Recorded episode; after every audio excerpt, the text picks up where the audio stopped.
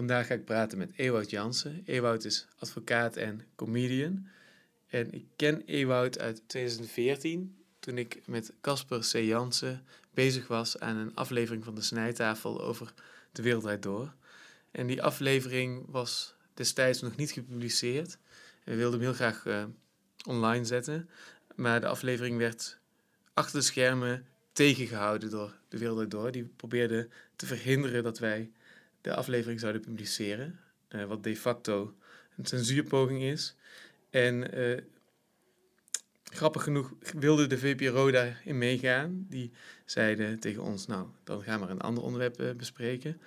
dat wilden wij niet. En daar, om die reden hebben wij eigenlijk voor het eerst een jurist ingeschakeld. Te weten, Ewout Jans. En Ewout is ons achter de schermen enorm geholpen destijds. En vandaag zijn we elkaar om daar wat herinneringen over op te halen en ook andere prangende kwesties uh, op het scheem, in het schemergebied van de culturele sector en de rechtspraak uh, schoon te praten. Ik zit hier vandaag met uh, Ewout Jansen. Um, Ewout is advocaat en comedian. Zegt dat zo goed? Ik vind dat heel moeilijk. Ik ben, uh, ik, ik, doe, uh, ik ben eigenlijk een beetje jou, zeg maar, jouw alter ego. Jij bent vervangen in de snijtafel. Ja. Maar wat is dat? dat is, ja, valt het onder, is dat een juridische kwestie of is dat een, een grap? Ja, dat, is inderdaad lastig, lastig te typeren. Maar ook, ik heb ook een soort, ben ook een soort secteleider. Van een soort zondagsecte. Wat, wat bedoel je?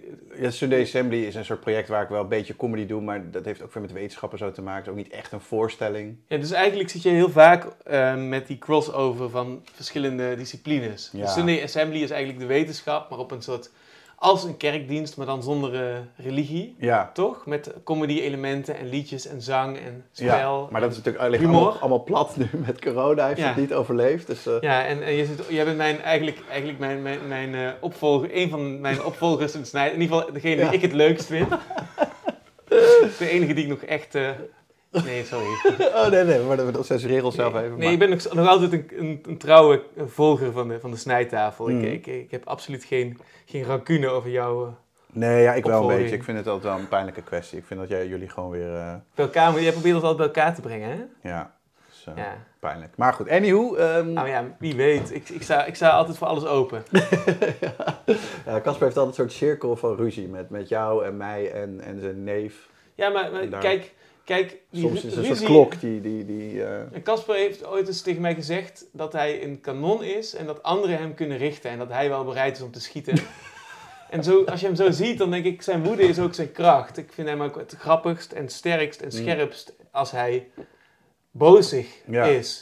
En ja, dat die woede zich ook op mij richt soms, dat, vind ik, dat snap ik. Dat is een consequentie van mijn bewondering voor zijn talent. Nou, ik vond helemaal dat jij zei laatste keer makersconflicten, dat dat ook een goed uh, criterium is voor... voor uh ja, of, ja, hoeveel lagen er achter iets zitten of zo. Dus het, het, is op zich wel, ja, het hoort er misschien meer bij. Ik dacht, ik zag het echt als iets kwaads of zo, van al die ruzie of zo. Maar jij, jij, jij, jij, jij vertelt me eigenlijk dat het bij veel creatieve projecten, zeg maar, de, de makers af en toe clashen. Botsen, ja, ja. Het is, het is volgens mij heeft, een, heeft net als bij een relatie, een liefdesrelatie, heeft een, heeft een, een duoschap of een samenwerking ook altijd diezelfde wetmatigheden.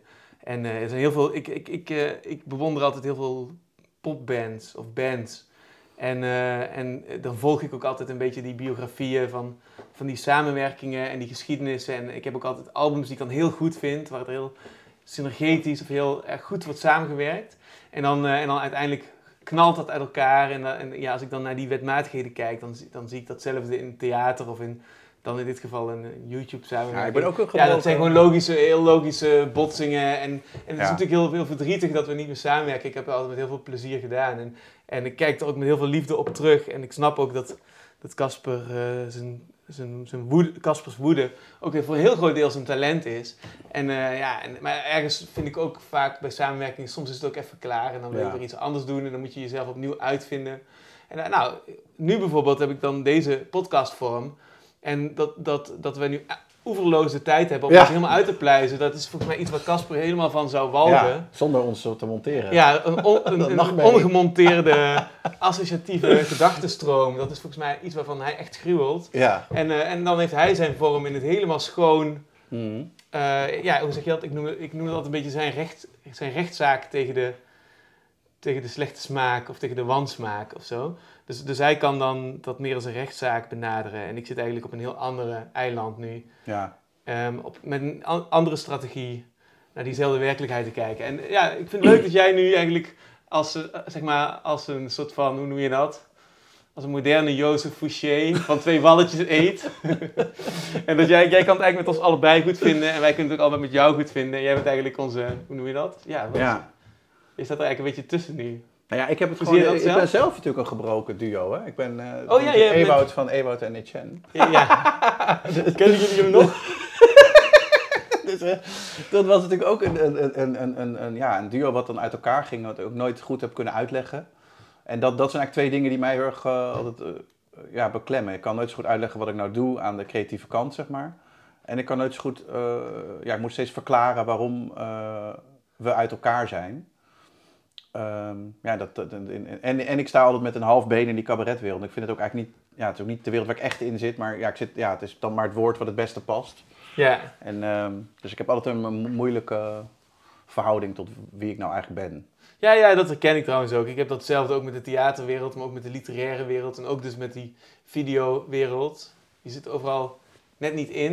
En je Ja. wil ook overal niet door de poortjes, eh, of moeten bukken voor de poortjes. Ja, En dan, eh, dan de consequentie is dat je dan een soort gekke buitencategorie wordt of zo. En dan moet je elke keer weer een soort nieuwe vorm vinden om, Ja. dat, eh, om toch wel... ehm, en daar hebben de, heeft me heel geholpen. Dat geeft mensen rust. Oh Als ja, je zegt, dat ik ben advocaat, dan, Ja. eh, dan zeggen ze ook, oh oké, en dan kan, dan kan het naar een ander onderwerp. Maar als je zegt van, ik ben cabaretier, dan gaan ze van, oh wacht, oké, stop, stop. Uh, We stoppen het gesprek. Uh, ben, ben, je om die reden komen tien vragen. Hoe, hoe, waar, wanneer, waarom, eh, wie vind je goed? Eh, dan denk ik, dat is altijd heel, dan kom je altijd in hetzelfde Ja. gesprek. En eh, ik ben daar niet goed in, want ik ga dan heel uitgebreid antwoord geven. Dus je kunt eigenlijk het beste gewoon ergens een goede baan hebben en dan daarnaast eigenlijk... Ja. eh, Moet voor je tante Je op, een borrel moet je gewoon één woord zeggen en dan, en dan stoppen met praten. Ja. Advocaat. ik Louis Ferdinand Céline was toch ook een dokter of arts of zo? En daarnaast schreef hij zijn boeken. Oh ja. Dat is dan eigenlijk... eh, Maar alleen maar om zegt, zichzelf hè, uit sociale ongemakkelijke situaties te ik, helpen. ik weet niet, ik, ik heb hem niet kunnen interviewen, maar... Oh ja. Maar dus jij zegt eigenlijk van, dus eigenlijk sinds ik advocaat ben, is het heel prettig. Want dan ben ik gewoon heel helder advocaat, Ja. die ook comedian is. Maar Ja. krijg je er nooit problemen mee? Dat je zeg maar, in de advocatuur minder serieus genomen wordt, omdat je ook Ewout en Etienne bent geweest? Of dat je ook... Nou, ik heb wel een rechtelijke macht. Ik, ik zou eh, rechter eh, plaatsvervanger worden in Zwolle.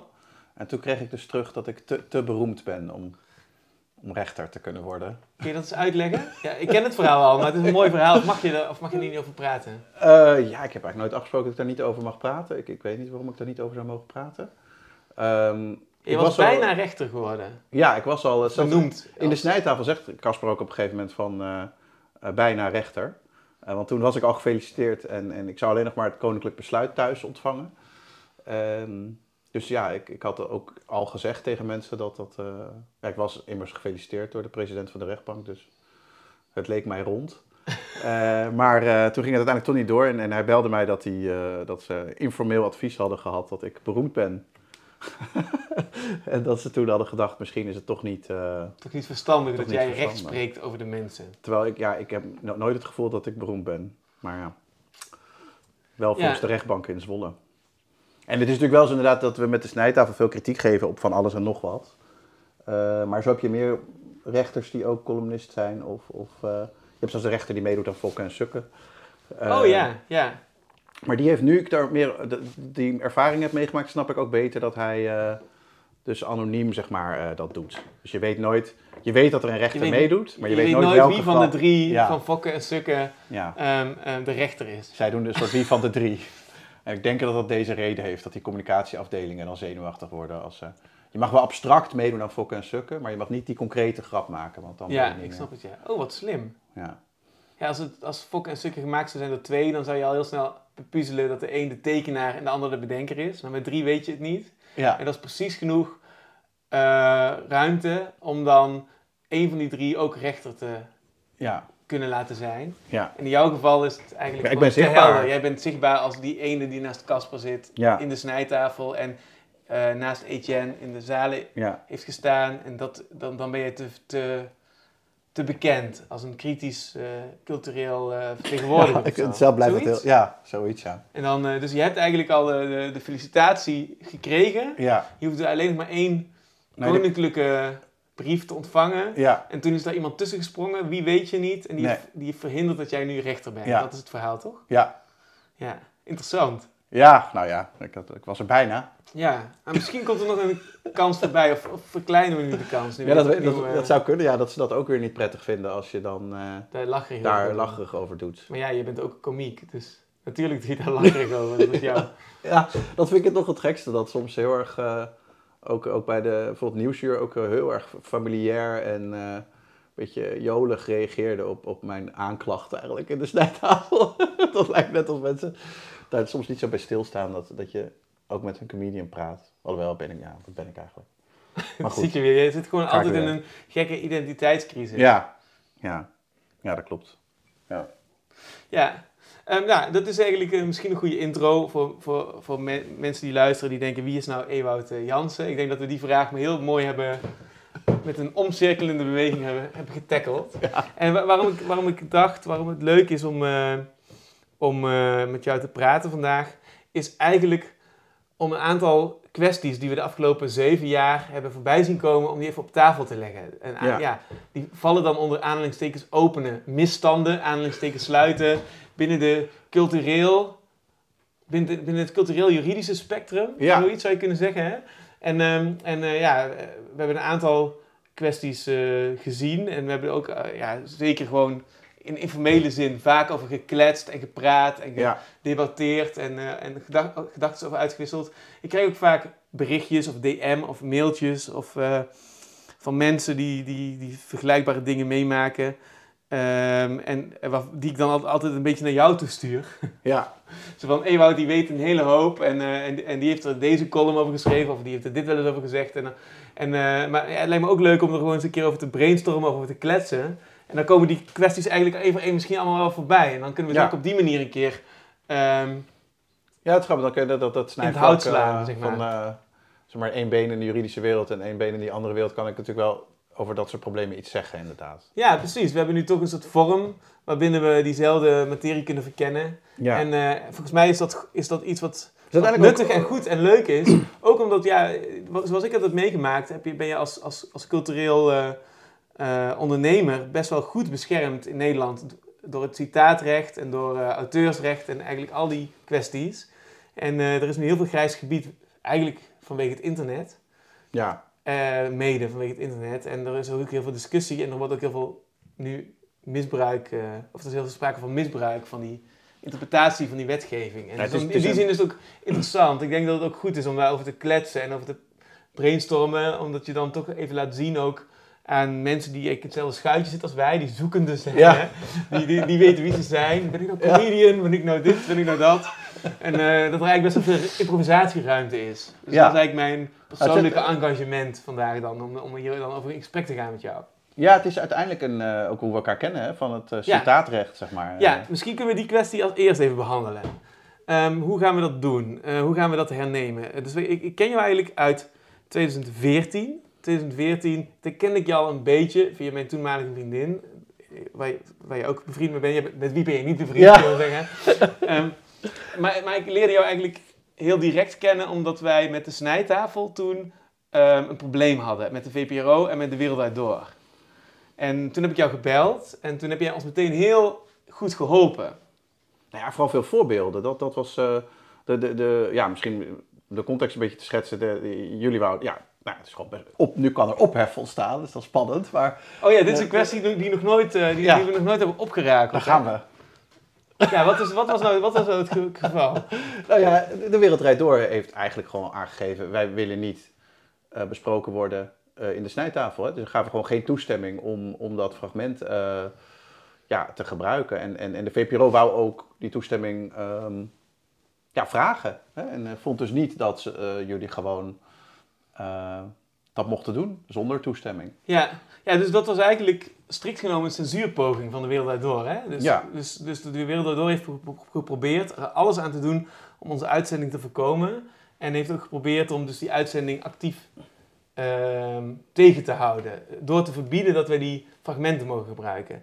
En het is interessant, denk ik, om, om even te ontrafelen hoe dat nou precies in elkaar zat. Hoe, kan, hoe kon het nou gebeuren dat de wereld door ehm, ehm, dat heeft geprobeerd? En eh, hoe kon het nou dat wij toch die YouTube-video online hebben kunnen zetten? Want daar is best wel wat voor gebeurd achter de schermen. Daar heb ik twee maanden lang met jou als jurist achter de en comedian achter de schermen crisisoverleg over gehad. jij hebt ons toen uitstekend genavigeerd in het, in het, in het bos, in, het, in een heel wild bos van, van juridische kwesties en uitspraken. Zodat wij uiteindelijk wisten van, uh, oh, wij staan eigenlijk gewoon in ons recht en we kunnen onze rug recht houden. Ja. En we kunnen gewoon die video publiceren. En dan staan we helemaal aan de goede kant van, uh, van, van, van de rechtspraak. Nee, VPRO heeft het uiteindelijk ook aangedurfd. Toch? Dus het is wel gelukt ja, om dus, ze te overtuigen. Ja, ik denk dat we, dat, dat we eerst even inderdaad heel sec moeten, moeten uitleggen wat, wat nou de timeline was. Dus, dus wij, wij, wij, wij, werden, wij mochten vijf video's maken bij de VPRO. En dat was al een heel gedoe. De VPRO zei namelijk, was eigenlijk de enige partij in die tijd die mee wilde in onze wensen. We hadden hele simpele wensen, naar mijn idee. We wilden vrijheid van inhoud, vrijheid van vorm en een eerlijke vergoeding. En geen exclusiviteit. Dat waren de vier wensen. Dus we wilden gewoon zo, zo lange en korte video maken als we zelf wilden. We wilden het onderwerp zelf bepalen. We wilden daar nou, niet heel rijk van worden, maar een beetje geld van te, om van te leven. En we wilden dat als we het op YouTube wilden zetten, dan mocht dat ook. Dus het is niet exclusief. En als de VPRO het zeg maar, alleen nog maar in dvd's wil verkopen in een interne winkeltje, dan wilden we het nog steeds op YouTube mogen zetten. Ja. En de VPRO was eigenlijk de enige partij van alle televisiepartijen, alle, alle eh, we hebben ook met BNN gepraat en met verschillende anderen. En dat, zij waren de enige die dus mee kon überhaupt in deze eis. Ja. Maar meteen was er al heel veel gedoe. Want zij waren eigenlijk, uh, wilden zich toch heel erg met die inhoud bemoeien. Wij zeiden bijvoorbeeld van, we willen dan als eerste video in het programma van de VPRO aanvallen. Om niet de schijn van... Uh, van sluipmoordenaar. Die, die input heb ik ook af en toe dus, uh, ja, via Casper dan gehad. En ik vond het altijd retarded gewoon. Ja. Echt zo van springen op tafel of, of ja. echt, echt gewoon... Ja, als het een comment zou zijn, dan zou je gewoon denken van dat is een hele rare comment. En, en, dat, en dat was dan wat de, wat de inhoudelijke feedback vond ik echt, echt half debiel gewoon.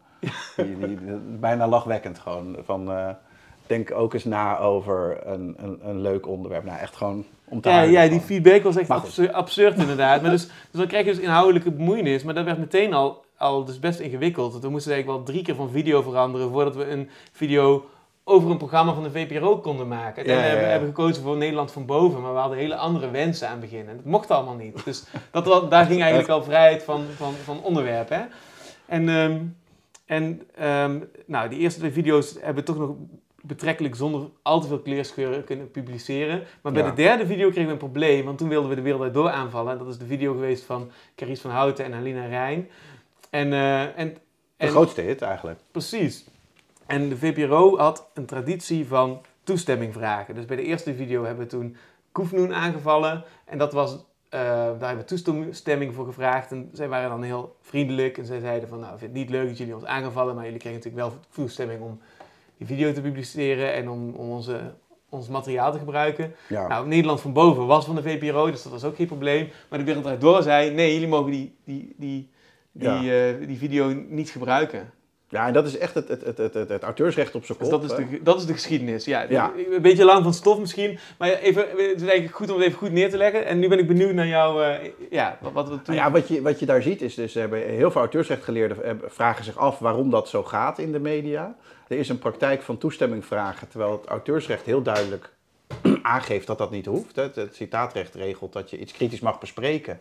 En, en ja, je hoort eigenlijk al, je hoeft alleen maar te zeggen van dat de wereld draait door of Koevenoen in moeten stemmen met hun kritische bespreking. Om te horen hoe raar dat is. Dat is natuurlijk niet iets wat je in abstracte zin, als je daar even voor gaat zitten in een brainstorm van hoe gaan we dat regelen. Ga je natuurlijk niet zeggen van nou als je kritisch besproken wordt, dan moet je daar zelf eerst wel toestemming voor geven. Dat is natuurlijk niet hoe je het systeem gaat ontwerpen als je het rustig ontwerpt. Ja, inderdaad. Um, dus eigenlijk die toestemmingcultuur is al heel vreemd eigenlijk, hè? Ja, en er is een, uh, zelfs een boek over verschenen, Geen beelden, geen nieuws, waarin Marcel de Zwaan zich dan afvraagt van waarom doen die media dat nou?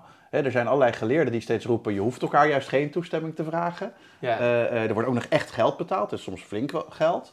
bijvoorbeeld ook Dirk Visser, dus een hoogleraar auteursrecht, een beetje problematisch omdat hij behalve hoogleraar auteursrecht ook zo'n beetje alles is wat je kan zijn. Namelijk advocaat en ook nog plaatsvervangend rechter en ook nog eh, voor de Buma Stemra optreedt. En dan vind ik eigenlijk in auteursrechtland kun je dan een beetje afvragen hoe onafhankelijk je nog bent. Dan zit je toch wel heel erg aan een bepaalde kant te trekken. Maar goed, zelfs die, die man die dus niet een soort piraat van het vrije woord is, die eerder een soort problematische nevenfunctiefabriek is, die, die, die heeft in, in, in gezonde brief in de Volkskrant geschreven dat, dat, dat hij zich zo boos maakte over, uh, ik Joep van het Hek, die dan bij zomergasten zat en zei van ja, ik wil eigenlijk heel graag dit bespreken, maar ja, we kregen geen toestemming, dus nou, dan kunnen we dat helaas niet, uh, niet meenemen vanavond. En toen zat hij als kijker en vanuit zijn zeg maar, hoogleraarpet was hij zo boos dat hij in de krant ging zetten van ja, wat is dit voor waanzin? Want in zomergasten bespreek je kritisch bepaalde, en waarschijnlijk Joep van Dek was vermoedelijk kritisch geweest over, over wat hij wou gaan bespreken daar. Toen was Joep van Dek nog jong en kritisch.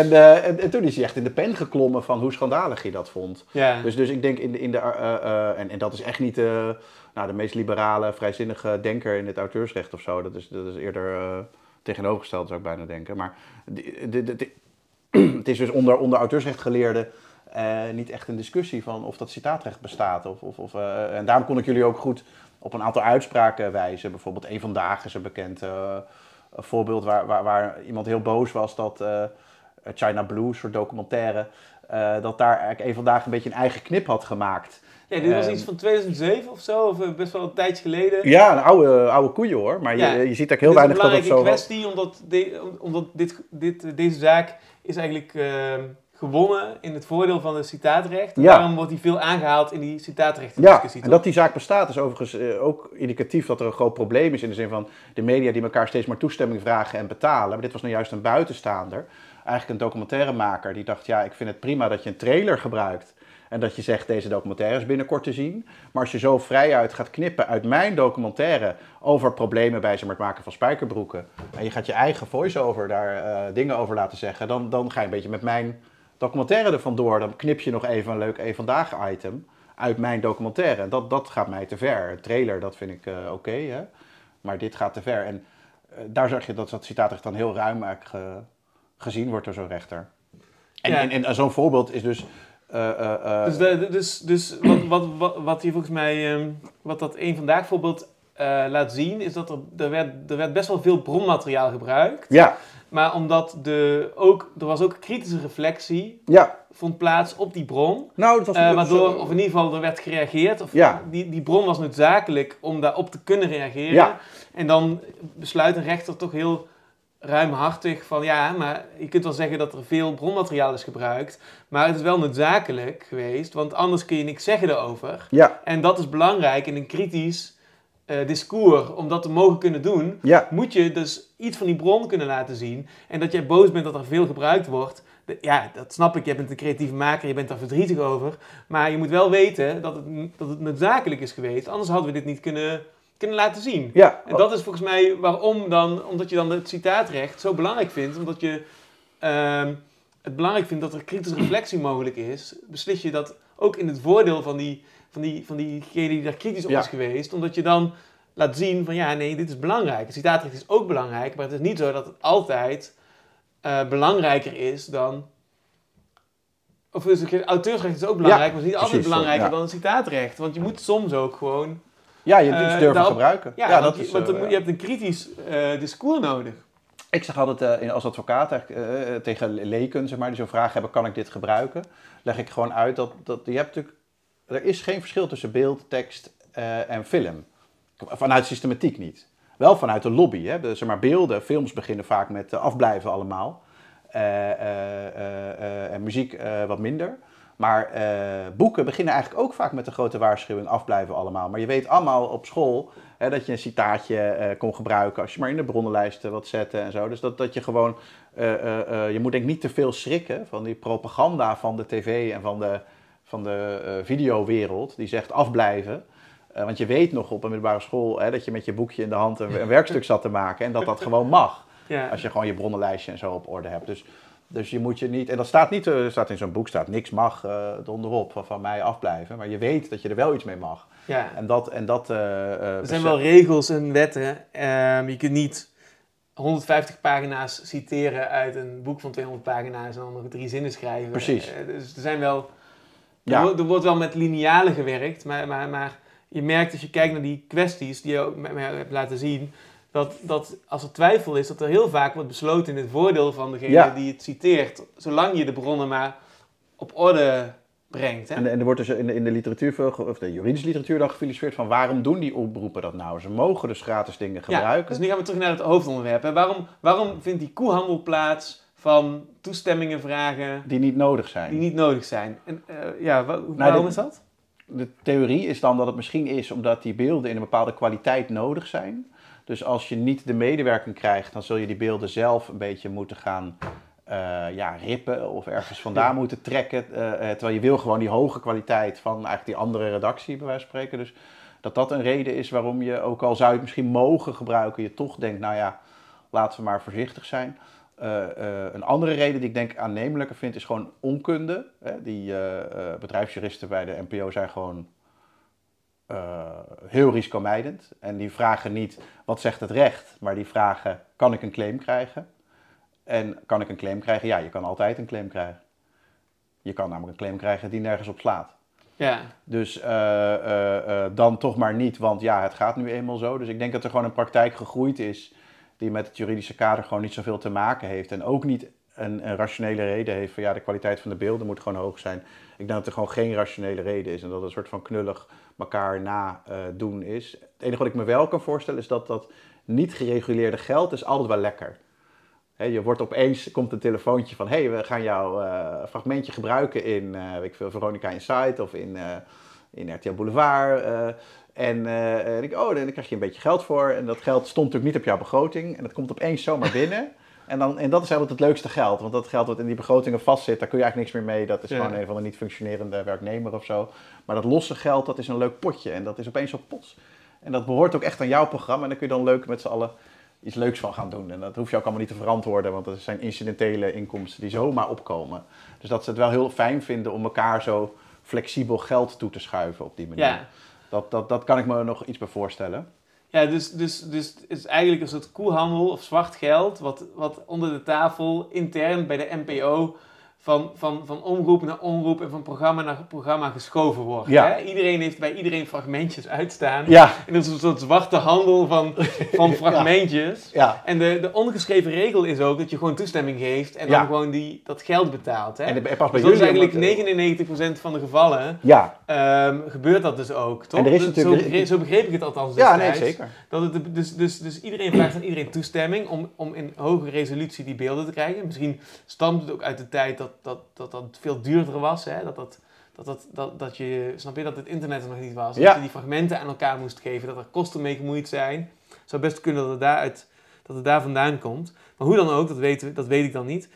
Maar dus er is een interne, interne koehandel van fragmentjes. Eh, Wij, wij willen acht fragmenten van jou citeren. Oké, dat is 500 euro. Maar mogen wij Ja. dan dit bij jou citeren? Oké, dat is 1000 euro. Dat, Ja. dat kun je allemaal gebruiken als smeergeld en labmiddel om je begrotingen rond te krijgen. Ja. En de ongeschreven regel van 99% is om te zeggen, je krijgt toestemming Ja. en, en, en je gewoon die transacties te doen. Maar dat hè? is ook een beetje, kijk, jullie geven echt kritiek, of, of die pijn doet.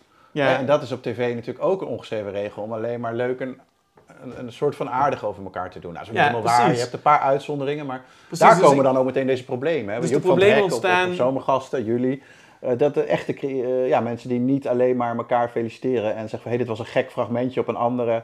Eh, ik- TV is ook best wel slecht als het alleen maar fragmentjes zijn van andere tv-programma's. Ja. Dat, dat, dat, dat is wel een itempje altijd, hè? van gekke dingen in andere tv-programma's. Ja, dat is eigenlijk wel goed. Wat je, wat je zegt is eigenlijk van... eh, ehm, wat, wat, wat, wat, aan onze kwe- kwestie zo, wat onze kwestie zo raar maakt...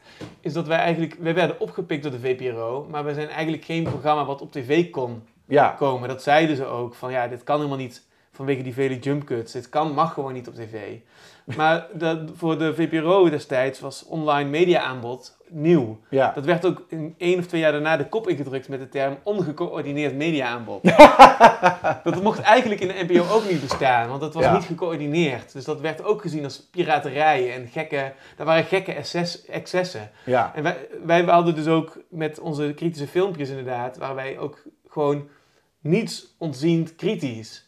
En dat was bedreigend. En jij zegt, ja, de Zomergasten is ook een goed voorbeeld inderdaad. Zomergasten is ook een programma wat wel heel erg dichtgetimmerd is en doodgerepeteerd wordt. En, Ja, en eh, helemaal dichtgetimmerd, maar er kan nog altijd iemand spontaan zijn per Ja. ongeluk. Joep van het Hek of zo, die Ja. even niet meedoet en denkt van, Ja. ja. maar ik vind dit gewoon stom en ik mag het er wel bespreken. Nee, dus werkt niet op tv, Joep. We moeten toestemming dus hebben om dat- elkaar. Er zijn van die zeldzame momenten waar je dus wel die ruimte hebt om echt oprecht kritisch te zijn. Ja. En dan krijg je dus ook meteen problemen. Ja, dat zijn Dit is dan zo'n voorbeeld daarvan. Dus wij, wij waren dan een van de weinige, zo niet de enige die de wereld door frontaal, aan, frontaal aanvielen destijds. En eh, dan krijg je dus meteen ook problemen. Dan gebeurt er iets nieuws en dat kan niet. En dat moet dus onderdrukt worden. En dat gebeurde dus ook. Ja. Dus dan krijg je meteen die koehandel. Dan is het zo van, oké, maak 500 euro over voor dat fragmentje. Ja, En in één keer zegt daar iemand die daar verantwoordelijk voor is, zegt nee, dat mag niet. Want eh, dit is kritisch op ons en het is fundamenteel kritisch en dat mag niet, want dat Ja. kunnen wij niet aan. Ja. Dat vinden wij een oprechte bedreiging. Dus dan ook nog eens een be- Ja. bevestiging van, van, de- van, de- van de kritiek, zeg maar. Ja, maar en, en, en dat is het echt de omdraaiing van het citaatrecht. Hè? Van ja, eh, oké, eh, ik wil toestemming, ik, wil, me- ik, ik kan me gaan wapenen tegen kritiek met, met auteursrecht. Ja, dat, dat is echt zorgelijk. Ik bedoel, en ook dat ze die niet meer doorhebben dat ze die stappen op een gegeven moment zetten. Nou, wij krijgen vragen altijd toestemming, nou dan kunnen we het gewoon een keer niet geven. Ja, Nee, dat is gewoon normaal. Nee, eigenlijk is het normaal dat jullie überhaupt toestemming vragen aan elkaar. Dat, dat is raar. het ironische is ook dat de Wereldwijd Door ehm, een programma is wat eigenlijk recordaantallen fragmentjes uitzendt. Ja, Dat zit van fragmentjes aan elkaar. en daar is dus allemaal voor betaald. Ja, daar wordt gewoon En iedereen is blij om erin te zitten, want dan Ja. krijg je weer zo'n eh, flexibel stukje geld. En dan aan het einde, ik, ik, er is ook wel eens iemand die dan eh, in de winter uitglijdt over een bananenschil en dat iedereen dan lacht. Ja, En dat is dan niet vervelend voor diegene die uitglijdt of zo. weet je wel? Die, die, is ook niet, die is ook niet meer te traceren. ja. Ik heb moeilijk dan toestemming gaan vragen naar diegene die uitgegleden is. Dan zegt de wereld door zo van ja, we hebben wel geprobeerd om diegene te zoeken. Maar we vonden haar gewoon niet. En dan zenden Ja. ze dat toch uit. Maar als iemand daar kritisch op is, dan willen ze dat voorkomen. Dat is, Ja. dat is alleen maar omdat zij die marktpositie hebben, toch? Omdat zij een heel groot, eh, belangrijk televisieprogramma zijn. En dan intern kunnen zij dus een soort... Ja, ze zijn dus niet gelijkwaardig aan de VPRO, denk ik dan. Ja. Als zij de VPRO kunnen... Nou ja, kijk, het voorbeeld wordt nog krachtiger als jullie zelf uit je eigen zak zouden moeten betalen voor die, voor die vergoeding die de, die de Wereldrijd Door dan vraagt. Ja, dan zie je dat het gewoon überhaupt helemaal niet kan. En ja, de VPRO kan het dan nog wel, want die zitten in dat circus van elkaar. Maar wat ik daar ook aan zag, eh, eh, eh, toen al en ook later, is wel gewoon dat, ja, die, die, ze zijn gewoon heel eenzijdig. Hè? Die, die, eh, ook die contracten van de VPRO zijn echt soort wurgcontracten met alleen maar bepalingen in het belang van de VPRO en geen één bepaling in het belang van eh, de maker. Ja, Hè, dus ze zijn heel risicodekkend en heel risicomijdend. Eh, en gewoon schreeuwend onredelijk. Hè. Je hebt zeg maar bijvoorbeeld de, de auteurscontractenrecht is zo'n wetsvoorstel wat eigenlijk bedoeld was voor ja, platenbazen en, en idols en, en wurgcontracten. En er werd gedacht aan allerlei ja, eh, wanpraktijken in de showbizland waar makers zeg maar, het onderspit delven. Eh, maar ik vraag me af of ze in de Tweede Kamer doorhebben dat de NPO gewoon die wurgcontracten aan, eh, aan makers zeg maar, geeft. En- Kun je, kun je dit iets uitwerken? Kun je, kun je iets toelichten hoe dat eh, Ehm, nou, bijvoorbeeld, in elkaar zit? nou, als je dus een documentaire maakt of zo bij, bij, en die wordt op de VPRO uitgezonden, dan mag je die daarna nooit meer ergens anders vertonen. Wij wouden graag een, eh, een aflevering voor, voor de VPRO, eh, die we voor de VPRO gemaakt hadden met de snijtafel, eh, ook in de Bali vertonen. Daar wou de VPRO een vergoeding voor van ons. Dat is absurd. Ja, De, en de Bali is ook niet, hoe zeg je dat, die hebben, die hebben niet veel geld, maar die hebben wel een goed podium. En dan, ehm, dat, dus dan zit je eigenlijk tussen twee, hoe zeg je dat? Ja, dat was voor ons heel ongemakkelijk. En de Bali begreep, vond het, ja, werd, het- ik bedoel, zijn natuurlijk toch sowieso kijken al een beetje naar de, naar, naar, naar de VPRO als van, ja, jullie hebben wel die hele grote zak geld en wij moeten steeds maar eh, eh, dat, Ja. dat op onze eigen manier ondernemend zo eh, voor elkaar zien te krijgen. Terwijl ze natuurlijk ook weer geen, ja, ze verkopen ook geen waspoeder of zo daar. Dus het is, het is best wel lastig om dat allemaal rendabel te krijgen. Ja, de, de, de, de Bali is nou net zo'n plek die wel dus heel open is en, en die, die heel erg goed is, vind ik, in Ja, die debatcultuur faciliteren, waarin eh, eh, alles gezegd mag worden. En zij geven ook de snijtafel een podium, ze hebben Kirak een podium gegeven, ze geven ook eh, ja, andere eh dwarse denkers een, podium. Dus Alleen dat gaat eigenlijk bijna altijd ten koste van, ja, dat is heel moeilijk om daar geld voor Ja, vrij te krijgen. En de NPO, die, die, die, die, of de VPRO in dit geval, die geeft dan geen toestemming eh, als jullie daar niet voor lappen om die Ja. video te, te laten zien. Ja. En dat is natuurlijk eigenlijk helemaal lood. Je neemt iets op, eh, je moet al je rechten overdragen. En dan zijn opeens dus ook, ja, dat is heel gek, maar dan zijn die rechten dus ook eigenlijk van de VPRO. Hè? Dus, Ja. eh, en die soep wordt er vaak niet zo heet gegeten. Maar ja, het staat er maar allemaal wel. En ze schrijven het maar allemaal wel zo op. En dan kunnen ze misschien een keer over hun hart strijken en zeggen van nou hè. Je mag misschien als maker in een klein theatertje dat dan nog een keertje draaien als je, niet, niet, als je een beetje ah, niet hapt naar de baas of zo. Maar ze schrijven het eerst maar eens op van, van jij hebt geen enkele rechten en eh, eh, wij hebben alle rechten. dat is gewoon Ja. heel onaardig en onredelijk.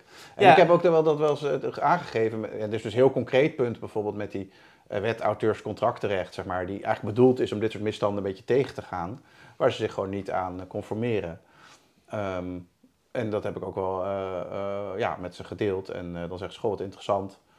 En ze gaan gewoon door. Dus, dus het is, eh, ja, een, een, een, een, als we het hebben over misstanden in de creatieve sector, is, is wel gewoon de NPO en hoe ze met makers omgaan, eh, is wel zo'n misstand. En, en de hele toestemmingsmachine, ook buiten de NPO. ehm, ja, je, je hebt dat ook eh, gemerkt zelf als je een blogje maakt en je, je, je hebt er een foto op gezet. Dat is een van onze recente Ja. projecten. Ja, ik, had, ik kreeg een boze brief van, volgens mij was het van, van John de Mol, zei jij Ja. eh, uiteindelijk. Hè? Dat nou ja, John de Mol heeft het ANP ge- gekocht. Eh, en eh, ja, John de Mol is gewoon een handige... John is gewoon John de Mol. ja. ja, die heeft, en die heeft geroepen van... bij ANP blijft een hele chique... blijft gewoon ANP. En ik ben John de Mol en eh, komt allemaal goed. Er waren natuurlijk wel wat zorgen alleen al over, de, ja, alleen al over John de Mol. Als eigenaar van de ANP. Maar wat dus een van de dingen die gebeurd zijn... eh, eh, is dat eh, fotografen... die ook weer actie voeren in de krant... omdat ze maar een paar tientjes krijgen... en allemaal wurgcontracten moeten, moeten tekenen. Weer van diezelfde media... die dus maar een paar tientjes geven per foto... Ja, al die rechten worden dan in een groot pakket gegooid, al die foto's bij elkaar. En ja, John de Mol heeft al die foto's in een soort toestemmingsmachine gegooid. Ook wel grappig als je hebt als vorige onderwerp, hè, het auteursrecht als een soort toestemmingsmachine, als een Ja. soort robot die alleen maar zegt ik wil toestemming. Eh, en en, en die, eh, die machine scant gewoon het hele internet af. Naar of iemand een keer een fotootje van eh, een, een, ANP-fotograaf ehm, gebruikt. Ja. En, en als dat dan raak is, nou, dan krijg je een soort robot, wat jij gehad hebt, een soort robotdagvaarding. Ja, maar je eigenlijk. krijgt, ja, je krijgt niet de indruk dat het een robot is. Je krijgt gewoon een hele strenge, enge brief. En eh, in die brief staat, ja, het op je website. Nou, die, ik heb echt een houtje touwtje website. Ik schaam me er altijd een beetje voor, maar ik ben gewoon niet zo goed in het bijhouden van mijn website. Ja. Maar je kunt nou niet bepaald zeggen dat er veel verkeer plaatsvindt. Kijk, een paar honderd bezoekers in de maand. En dan op één van die pagina, die heeft al, op één van die pagina's heeft dan vijf bezoekers gehad. En dan om die bezoekers een klein beetje welkom te heten op zo'n pagina, Ja. staat er zo'n klein fotootje als tegel boven dat artikel. Hè? Ja. Dat is dan waar we het over hebben. Dat is, de- Ja. eh, dat is mijn crime. Dat ik dan een plaatje gevonden heb op internet die mooie associatieve, in, in, in een associatieve lijn ligt van het artikel wat ik geschreven heb. En dat plaatje gebruik je dan ook omdat mensen bang worden van veel taal. Dan Ja. hebben ze eerst een plaatje en dan denken ze, oh, dit is een mooi plaatje. En dan gaan ze die taal lezen. Dat is hoe websites werken. En je had een beschouwing over theater, volgens mij. Precies. En dan krijg je dus een brief eh, van, eh, van ANP van, eh, ja, dit is echt een, dit kan echt niet. Dit is een grove schending van het, van, van het auteursrecht. En dan moet je 500, 600 euro betalen. Ehm, dat was het moment dat ik naar jou toe stapte van, wat is dit eigenlijk voor een brief? Hoe moet ik hier Ja. naar kijken? En ja, jij hebt me toen best wel ook weer wederom heel goed geholpen in van, ja, dit, jij zei eigenlijk, dit is een robot. En die robot scant gewoon het internet op zoek naar misstanden. En ja. En terwijl je eigenlijk ook hier weer best wel goed beschermd bent als auteur. Ook weer hier kun je als je als auteur kan aantonen dat je gewoon een artikel hebt geschreven en dat dat plaatje in lijn ligt van dat artikel, Ja. dan ben je gewoon beschermd. maar heel veel mensen weten dat niet. En John de Mol, althans, we pakken nu even John de Mol als Ja. grote. Misschien is het ook wel Ja, het is... Het, het, heeft het- het consequenties om hem dit te noemen. Dan gaat hij nu hij ons streng naar ons kijken. Nou ja, kijk, het, dat, dat bedrijf is een Belgisch bedrijf. Het heet Permission Machine. Ja. Dat het ook niet echt een genuanceerde... die naam heeft niet het gevoel van, goh, we gaan eens even goed in het... Hè, in het citaat, in het auteursrecht er staan zo 20, 25 uitzonderingen. Eh, misschien zijn er nog wel meer uitzonderingen die in de rechtspraak zo gevormd worden. En die gaan ze even heel evenwichtig allemaal afwegen. En dan heel soms zeggen we van, goh, dit is een inbreuk. Nee, die, die gaan gewoon als een gek, gaan ze iedereen aanschrijven. Dat, dat schreeuwt die, die, hè, dat is gewoon één grote onredelijke aanklachtmachine Ja, het een, een machine die gewoon... Ja, ik zie toch een soort science fiction film voor me, met zijn- zijn scanner. Zo'n Ja. twee scanogen van zo'n enge robot die zo... ja, het ja. hele internet afscannen. En dan zien ze af en toe blogjes met plaatjes. En dan gaan ze brieven sturen. En als daar acht van de tien brieven terugkomen met, met een envelop met 600 euro erbij... dan denkt die robot van, oké, ik heb... Lekker goed. bezig, ja. En die, die, En dat is heel gek als je het naast ons, hè, als juristen zijn we natuurlijk gewend in schade te denken. En schade is slecht nieuws.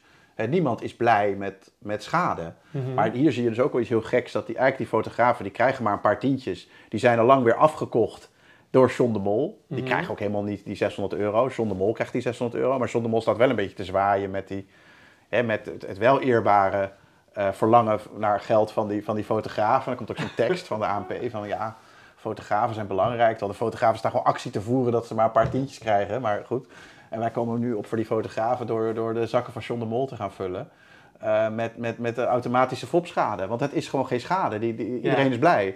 Er is niemand die misschien zit... kun je dat eens eh, uitleggen, want dit is ook wat je mij hebt uitgelegd. Maar ik denk dat dit ook... Ik kreeg ook berichten van vrienden die ook in de culturele sector zitten en die ditzelfde hebben meegemaakt en die keurig 600 euro hebben betaald. ja. Ik denk dat zij geholpen zijn met hoe dit nou precies zit. Hoe zit dit precies? Hoe moet je hier naar kijken? Waarom is het fopschade? Nou, omdat het goed nieuws is. Het is niet zo dat jij die, eh, die, die, die, dat die persoon daadwerkelijk inkomsten misloopt. Die persoon is gewoon heel blij eh, dat, dat, dat, dat, er een, eh, dat er een hit is. Dat, dat de robot aangaat. Ja, dat misschien even zeggen. Je hebt meerdere constructies. Je kan ook als fotograaf een andere robot zoeken. Niet de Permission Machine, maar bijvoorbeeld Pixie of zo. En die, daar gooi je dan zo al je foto's in. Dan gaat die, die, die, die, die, en die robot accepteert ook alle foto's. Die gaat helemaal niet toetsen of die wel voldoen aan auteursrechtelijke bescherming. Het kan ook gewoon een, ja, een hele eenvoudige eh, foto zijn van een appel. Hè. Dat is niet meteen beschermd. Je moet wel bepaalde creatieve keuzes ook maken. Niet alle foto's voldoen daaraan. Maar goed, die, die robots kijken er allemaal niet naar. Die laten gewoon alles binnen. En, eh, en die kijken ook niet naar alle uitzonderingen. Maar die gaan gewoon iedereen zo aanschrijven. En dan, en dan, ehm, ja, dan ben je natuurlijk blij met schade. Dan ben je blij met een hit. En schade zou pijn moeten doen. En deze, hier is helemaal geen, eh, geen sprake van pijn. Maar het is maar één van de argumenten. Kijk, als jij zegt van waarom hè, zou je dat niet moeten betalen? eh, dan is het antwoord vooral, denk ik, het citaatrecht wat we eerder bespraken. Maar ook eh, dat, dat, dat wellicht de foto niet creatief is. Hè. Ik bedoel, het kan gewoon een soort van een hele niet-originele stokfoto zijn. Zo bijvoorbeeld Ja. van, van, een, van een theaterzaal. Hè. Dat Ja. is helemaal geen creatief Ik heb- werk. Ik heb een van je juridische brieven ehm, gelezen. En toen kwam ik ook niet bij van het lachen. Toen, stond, werd, ging het volgens mij om een broodje avocado of zo. En dan stond dan in hele juridische taal waarom iedereen eigenlijk een, een fo- foto kan schieten van een Ja, broodje. ja, het was Marokkaanse courgettesoep. Oh, dat was het, ja. Marokkaanse courgettesoep. Ja. ja, het is bijna hetzelfde. maar, eh, dat, je, dat je dan eigenlijk zegt van ja, dit is, het is geen creatieve foto. Het is ja, een ik, ik, stokfoto. ik schrijf iets van dat auteursrecht is bedoeld voor, de, voor, voor schrijvers en eh, muzikanten en, en, niet voor de, en voor makers, maar niet voor de makers van, van Marokkaanse courgettesoep, zeg maar. Dat- Ja, dit- dus, dus, dus je, je bedenkt, kijk, zo'n eh, het eh, auteursrecht is natuurlijk ook een verworvenheid. ja. Dus je verwerft eigenlijk een recht voor, eh, om auteurs van uniek werk te beschermen. ja, En, en eigenlijk ontwikkelt dit, dat zich zo door dat dat recht eigenlijk wordt misbruikt voor eigenlijk alles. Dan wordt eigenlijk gezegd, ja, ja, elke stokfoto op internet is een auteursfoto. ja, Zoals een foto van een bord soep. ja, En dat zijn eigenlijk, als je dus die foto, als je zegt, eh, eh, als je naar die foto zoekt op internet, dan, dan kun je duizenden min of meer dezelfde foto's krijgen. ja. En dat is toch weer iets anders dan of je Anna Karenina hebt geschreven Ja. of, eh, ja, ja. of zo. Hè? En, en daar zoek je natuurlijk de, naar een soort goede nuance. Ja, die Want, je, want, want, eh, ja. want je, soms heb je dus juist die foto van die soep nodig om iets te maken wat weer Ja. uniek werk is. In het geval van, nou, van wat Casper dan doet met zijn edits van, van de snijtafel en vroeger met de neven. Daar, daar zie je eigenlijk heel helder, eh, dat, dat heb ik, dat, daar zie je het heel helder hoe dat gebeurt. Hè? Je hebt eigenlijk, je gebruikt heel veel van het bronmateriaal, maar je hebt wel kritische reflectie. En Ja. eigenlijk door die kritische reflectie wordt jouw filmpje ook weer een kunstwerk op zichzelf. Ja. Of je ziet het nog beter, vind ik, bij Kirak, die eigenlijk ook weer gewoon kunstfilms maken met kunstkritiek. Ja, Dus je hebt dan de bron nodig om daar weer kunst van te maken. Ja, en dat zou- dat soms heb je courgettesoep nodig, of, of, eh, of couscous, of, eh, of een, of, of een Ja. foto van een theater, om daar weer iets van te maken. ja, En dan is dat het nieuwe kunstwerk. En dan is dat weer beschermd door het citaatrecht. ja. En de kunstenaars zijn dus beschermd ehm, tegen juist... Ja, het is echt een misbruiken van die, die, die, dit petje van de kunstenaar. Wordt nu opgezet hè, eh, eh, door iemand die eigenlijk profiteert van ook een beetje de bescheidenheid van de rechter. Die ook in hele abstracte kunst en dergelijke natuurlijk eh, terughoudend is om te zeggen: dit is geen kunst. Ja, wie is die rechter nou om te zeggen van. dit is geen kunst. Dat, dat, dat zal hij moeilijk vinden. Die zal misschien zeggen, goh, industriële... hè, een stoel kan toch ook, eh, het bepaald design en die stoel... Ja, maar zou een, kunst, een stoel geen kunstwerk kunnen zijn? Dat is een stuk moeilijk om te zeggen van, ja, hier ligt een bepaalde grens. ja. Maar op een gegeven moment ben je zo ver afgedwa- weggelopen van de echte kunstenaar krijgt de brief en moet 600 euro betalen. Dus het Ja. is volledig omgedraaid eh, en zit je zeg maar jou in de weg in plaats van dat het, dat het jou probeert te helpen om, om een schrijver te zijn. Ja, nou ja, het mooie vind ik wel aan, aan eh, dus de gesprekken die ik met jou hierover voer, is dat jij ook concreet kan aanwijzen wanneer die uitspraken zijn gedaan in de Nederlandse rechtspraak, eh, waardoor we op deze manier daarover kunnen denken. Dus jij kan Ja. heel goed aanwijzen van ja, toen is er dit gezegd, toen is er dat gezegd. En je bent gewoon als kunstenaar vaak goed beschermd. Ja, Hier en hier en hierom. ja, je moet je ook een beetje realiseren dat die regels natuurlijk niet gemaakt zijn door John de Mol. Die regels zijn gemaakt door, de, door, de, door, door ambtenaren, door, door, door, door politici. Eh, en die denken van, goh, ja, maar een school moet je natuurlijk wel... eh, er moet ook misschien ook uitzondering zijn voor scholen, er moet ook uitzondering zijn voor kritiek. Het is, dat is een genuanceerd stelsel. Eh, maar in de, in de markt zijn natuurlijk mensen die dat allemaal opproberen te rekken tot, tot zij er eh, een soort van eh, ja, robot van kunnen maken die iedereen de hele dag facturen stuurt, die dan ook nog zeg maar betaald worden. En, en ja, het is, eh, er is veel kritiek op en je ziet in literatuur veel kritiek, maar er is er ook wel rechtspraak af en toe die, die, die, die, die het lust. Ik denk de beste rechtspraak lust het helemaal niet. Ik vind hele goede overwegingen over, over stokfoto's die, die niet auteursrechtelijk beschermd zijn. Bijvoorbeeld een foto van een temperatuur, temperatuurmeter op een dashboard. Eh, ja, dat is niet auteursrechtelijk beschermd. Ik bedoel, je hebt heel weinig keuzemogelijkheden. Je, je, je- eh, en wat ook nu zo is. eh, je kunt een thermometer niet heel erg artistiek interpreteren, bedoel je eigenlijk. nee, je, kan, je, hebt, je hebt maar een bepaalde houding waarin je hem zeg maar, ingezoomd in beeld kan En krijgen. je moet sowieso dat display waar die Ja. temperatuur op staat, Ja, vaak dan een kwartslag gekanteld. zodat die, die spiegeling niet te veel terugkomt of zo. Maar Ja. dat, dat, zijn, dat zijn geen... Je, je, Je maakt bent niet rechte opeens, foto, je maakt hem een klein beetje scheef. Ja, 9 van de 10 zijn gewoon precies hetzelfde, zeg je eigenlijk. Dat zijn geen artistieke keuzes. Nee, het- dat vind ik juist het ironische bij, eh, bij die foto's. En ook nog allemaal heel lelijk. Dus eh, dus die, het, is een, het, is een, het, is een, het is een soort robot die allemaal hele lelijke foto's verzameld heeft. Waar je gewoon met een modern camera, eh, ja, je kan bijna niet een andere foto nemen als je op het goede knopje drukt. Ja, en het is ook bijna niet te onderscheiden. Kijk, als ik zeg tegen jou, ik geef jou zo'n goede camera, ik zeg straks komt Merkel langs. Dan moet jij een foto van Merkel eh, inleveren voor twee tientjes. Ja, dan, dan, ja, dan kan niemand zeggen van... Bedoel, vroeger was misschien überhaupt nog best wel lastig om eh, die foto te kunnen schieten of zo. Maar nu heb je gewoon een heel groot apparaat en dan moet je gewoon, eh, ja, je ziet een vierkantje op haar hoofd en dan druk je op een knopje en dan heb jij, als je maar goede genoeg, als de camera goed genoeg is, is, is het bijna niet meer te onderscheiden van, ja. van de professionele camera. En het is nou juist dat hele randje van de artistieke, dus- de, de kunstwaarde is, is, is bijna nul geworden.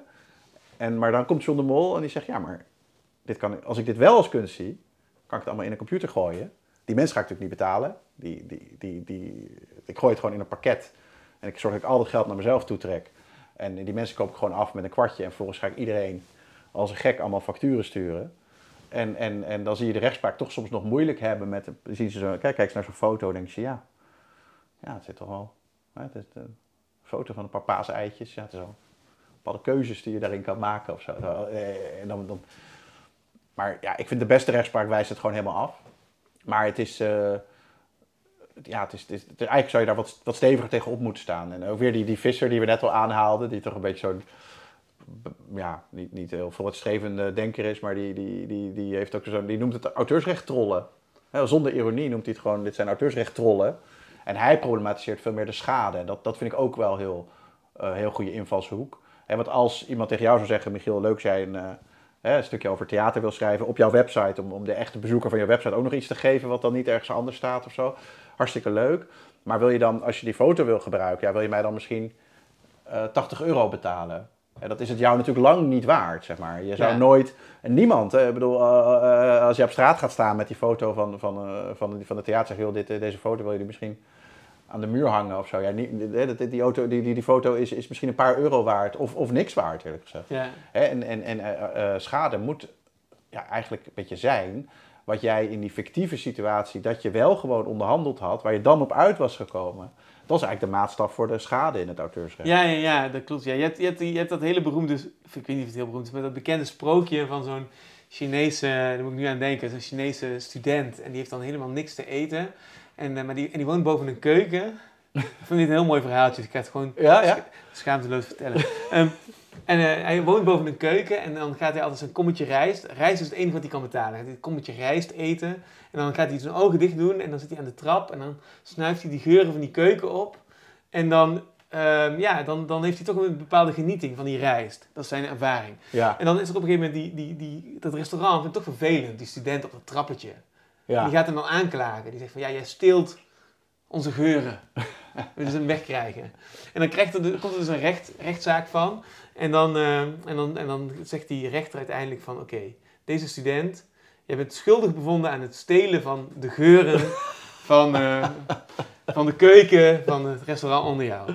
Eh, en wat heb je in je zakken zitten? Wat heb je in je zakken zitten? En die student van, ja, ik heb bijna niks, hè? ik heb een plat zak. Maar wat heb je zitten? Nou, vijf munten. Geef maar, geef die vijf munten maar, zegt die rechter dan. En dan pakt hij die vijf munten en dan loopt hij naar die restauranthouder en dan schudt hij met zijn handen zo tjing, tjing, tjing, en dan krijg jij uitbetaald in het geluid van geld. dat vond ik wel een mooi, mooi voorbeeld. Dat zou hier eigenlijk ook toegepast moeten worden, toch? Ja, ja, inderdaad. Dat jij zegt van oké, ik zal jullie dan afstaan wat ik verdiend heb met deze blog. Precies, Ja, precies. En dat is, dan krijg jij van mij drie likes. ja, ja. ja. John de Mol. ja, ja. Maar ja, het is wel, je ziet hier wel ook een beetje falen van de instituten, dus ANP en de NPO, die niet denken van ja, sorry, maar wij zijn niet zomaar eh, ja, een soort cowboys.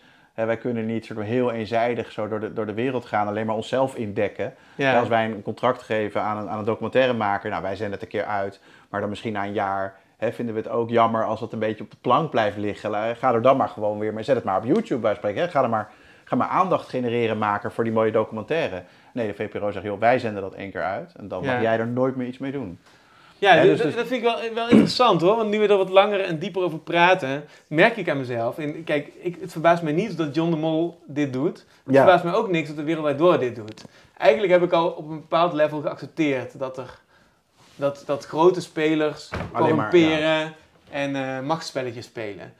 Dus wat ik eigenlijk denk ik nu toch een grotere crime vind, is dat de VPRO het imago heeft van, van, van, ja, van progressieve, geëngageerde, belangrijke, kunstzinnige, artistieke uitingen. Ja, En dat zij uiteindelijk achter de schermen dus veel te laf zijn eigenlijk om, om er echt in mee te gaan. En uiteindelijk hebben we de VPRO wel, bijvoorbeeld in de, in, dan om even terug te gaan keren naar ons voorbeeld.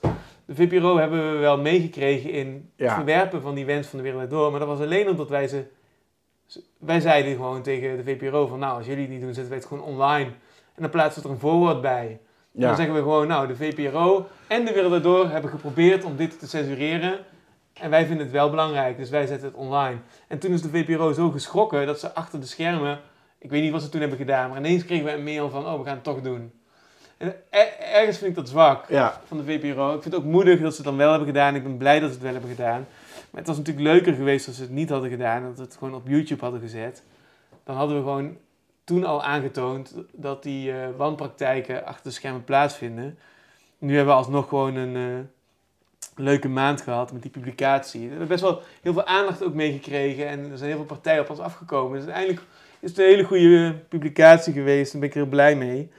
Maar, eh, maar dat, eh, die misstanden zijn wel verborgen gebleven. En ik Ja. vind daar de VPRO mede verantwoordelijk in. En ik merk nu ook nu jij dat zegt, van dit voorbeeld ken ik niet. Maar dat, dat, dat die eh, video niet eens in de balie gebruikt mag worden zonder Ja. geld te lappen. Ja, vind ik nou de wereld Draait door het meest kwalijk? Of John de Mol of de VPRO? Ja, ik neig toch een beetje naar dat ik, dat ik het lastig vind dat, dat dus juist mensen het imago hebben van ruimhartigheid en ruimdenkendheid en progressiviteit. Terwijl ze achter de schermen gewoon laf zijn. Ik, ik merk dat ik dat toch eh, dat ja. ik dat de echt lastigste vind. aan Ik, dit ik, ik merkte aan de, aan de mensen die zichzelf dan creatief noemen daar ook dat ze zich totaal niet daarover na willen denken. Dus die, zodra je over zoiets begint, zeggen ze ja, nee, dan moet je met die eenzijdige juristen praten die alleen maar al- eh, alles indekken en die, die, die jou nooit één centimeter ruimte geven. Dan moet je met hun gaan praten. Wij zijn Ja. gewoon hier de creatieven en we hebben gewoon een soort nare vent naast ons staan en die blaft iedereen heel irrationeel af. En daar willen wij zelf niet over nadenken. Dus we gaan dan ook een beetje naast je staan, creatief. Als een soort slechte, Ja. slechte maatschappijleraar die geen overwicht over zijn klas heeft. En met zijn Ja. viltstiftje naast de Ja, jammer, leerlingen jammer. gaat staan. Van, ja, ik heb het echt aangeboden ik hoor, ik bij de NPO, wel- maar eh, we kregen het er niet doorheen. Ja, jammer. Ja. Alsof, het je, alsof het je vrienden zijn, weet je Ja, terwijl zij gewoon de baas zijn van die, van die hond die ze daar Precies. hebben. eh, eh, zij kunnen het gewoon online ook zetten, maar dan is het weer ongecoördineerd media-aanbod. En weet je wel, ze Ja. het is gewoon alsof zij gewoon ook gewoon gebonden zijn. Maar is zelf, ja, merkte ik ook met dat, hè, dat acteurs eh, eh, contractenrecht waar de VPRO dan niet aan voldoet, dat ze dat eigenlijk een beetje als een soort technische eh, discussie willen, willen. Ze willen dat altijd maar laten bij de, bij de juristen. En, en, en de, de creatieven die, die, hè, die, die, die schuiven elkaar maar gewoon de bal toe en die tekenen alles. En dan af en toe komt er iemand zeuren van legal dat iets niet mag. Ja. En dat is ook een, een houding waarin je dus dat soort eh, excessen begaat, zeg maar. Waar we, we zeggen, ik hoef daar niet over na te denken, ik heb juridische zaken, ik, eh ik, ik, ik den erdoor, zeg maar. Ehm, maar ik bedoel, het is ook gewoon heel fundamenteel in de zin van, die overeenkomst is ook allemaal schijnzelfstandigheid, hè. Het is gewoon, eh, dat zie je ook bij de media at large, gewoon, dat, dat heel veel journalisten en makers gewoon eh, ZZP'ers zijn die FOP-ZZP'ers zijn. ja. Hè, eh, je moet exclusiviteit beloven. Maar je moet ook zelfstandig ondernemer zijn en minstens drie opdrachten. Ja, hoe, hoe- VPRO, hoe moet ik dat doen dan? Ja. Ik mag voor niemand anders werken van jullie. Eh, ja, je mag voor niemand anders werken, maar, maar je bent ook zelfstandig en je, moet, eh, je, je krijgt ook geen, als je ziek bent, je krijgt geen pensioen en je bent eh, zelfstandig ondernemer en je rolt maar op. Maar je bent Ja. ook exclusief van ons en je moet alles doen wat, wij, wat, wat onze eindredactie zegt. En, en je krijgt ook een burgercontract. Ja, dus wat ben je En, dan? en als je dus ergens anders geld vandaan wil halen, Dat mag niet. dat mag niet. Oh, je En- gaat bij de en je hebt balie? ook Nee. vrijheid. Oh, Ja. je wil de VPRO, aan, je wil de Wereld Door aanvallen, dat mag niet. Ja, Oh, en eh, je wil ook bij de balie, dat mag ook niet. En eh, je moet bij ons werken, maar je bent wel ZZP'er. ja. Ja, dat is allemaal heel, heel eh, raar. En, en, en bijvoorbeeld ook eh, kranten als de NRC of zo, waar, hè, waar ook de helft is gewoon FOP ZZP'er. Ja. En die, en, die, en die mensen schrijven dan zelfs nog in de krant hoe schandalig het dan is, hoe die ZZP'ers behandeld worden. Maar de er- helft daar is, wordt precies zo behandeld. En als er echt belangrijke kwesties zijn voor, die, die zouden kunnen, dienend zouden kunnen zijn voor de ZZP'ers, dan wordt daar niet over geschreven. Dat valt mij altijd op. Dat de belangrijkste hete hangijzers als, eh, gewoon niet, niet, niet eh, besproken worden in de, in de krant. Dat is ook niet vreemd, want er werken allemaal ZZP'ers. Die Ja. willen natuurlijk niet hun eigen glazen ingooien. Nou, ik, ik, ik heb soms wel eh, dingen gezien waar die, die in meer in het straatje vallen van dat het schandalig is. Met, maar dan, dan wordt vooral gekeken naar bezorgers en dat soort mensen. Maar de creatieve sector hangt eigenlijk aan elkaar van, van eh, nep ZZP'ers. En eh, ja, dat is. Ja, goed, dat, dat, de, de, daar wordt denk ik. Vraag me toch af altijd hoe bewust daar nou omheen gekeken wordt. Is dat weer dat eh, trapje dan in dat, in dat hoe ze bij de VPRO doen? Wij denken niet na, we hebben juridische zaken. Eh, en is dat oprecht in zekere zin, omdat die mensen eenmaal niet na willen denken over techniek? Of weet zo'n baas wel wat hij doet? Want hij weet dat je geen pensioen opbouwt, hij weet dat je niet ziek mag worden, hij weet dat je niet zwanger mag worden. Hij weet dat mensen, dat de babyboomers die dat allemaal wel hebben, dat dat, en hij zelf, hè, eh, zelf weet die baas ook dat hij wel zwanger mag worden of met pensioen mag gaan en zo. Ja. Dus is dat dan, ja, ik, vraag me, ik twijfel altijd wat dat, hoe, hoe die werkgevers, die FOP-werkgevers, of die nou eh, zich schuldig voelen of niet. Of dat die oprecht denken van, ja, ik weet niet hoe dat, hoe dat Nee. werkt. Ik wist niet dat ik die acteur gewoon een contract moest geven. Ik dacht, Ja, ik, ik, vanuit, vanuit ZZP'ers begrijp ik het heel goed. Want ik ben zelf ook een ZZP'er. En eh, ik, ik, eh, ik probeer dan altijd wel... Voor, eh, hoe zeg je dat? Ik werk dan verschillende, op verschillende plekken en Ja. op verschillende partijen. Maar als ik een opdracht voor VPRO doe, dan valt me dat wel op dat ik dus niemand kan inhuren als ik niet een heel streng eh, contract teken bij Ja. de VPRO. En dan schrik ik echt van dat contract. Dat heb ik e- ook een keer gedaan. Meestal heeft Casper dat dan gedaan. En- Maar ik heb later ook een keer met ze samengewerkt. En dan ja, dan wil ik werken met twee andere mensen. En dan wordt het, heel, wordt het me best lastig gemaakt inderdaad. ja, Dus je merkt eigenlijk dat de VPRO en de NPO als een soort fort zich gedraagt. En daar zit dus natuurlijk... De, de leiding, dat zijn vaste contracten. ja, En dat is een beetje net als de politieke werkelijkheid. Dus in de in, de, in, de, in de Tweede Kamer zit eigenlijk geen enkele ondernemer eh, ongeveer meer. Misschien, misschien Van Haga nu bij... eh, Ja, ja, ja, ja. en, eh, dat is de enige, enige ondernemer. Dat, dat, dat, volgens mij heeft hij dat ook gezegd. Van, er zitten hier geen ondernemers. Hoe kan dat nou? ja. Ehm, dus, dus de politieke we- werkelijkheid eh, wordt niet vertegenwoordigd.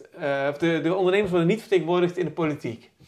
En dus, maar de politiek zorgt wel dat er potten zijn voor kunst. Bijvoorbeeld een, een fonds voor, voor kunst, een fonds voor film, een fonds Ja. voor publieke omroep. En die fondsen worden ook weer beheerd door mensen die wel zelf vaste contracten hebben, maar die eigenlijk alleen maar met die ZZP'ers werken ja. af en aan. En eh, volgens mij is, is, is dat dus de, stru- de structuur van bovenaf. Dus Ja. van bovenaf worden die, worden die wetten opgelegd en die plichten opgelegd, opgelegd en worden die voorwaarden gesteld. En die ZZP'ers die kunnen zeggen, dat is een soort take it or leave it situatie. ja. Waarvan, ja, nogmaals, Casper en ik destijds heel vaak hebben gezegd, nou, dan leave it. En dan ging de, NP, de, ging de NPO dan zeggen van, ja, maar jullie zijn gek dat jullie geen tv willen maken. Maar wij zeiden dan alleen maar van, ja, maar waarom wil je nog tv maken als dit de voorwaarden zijn?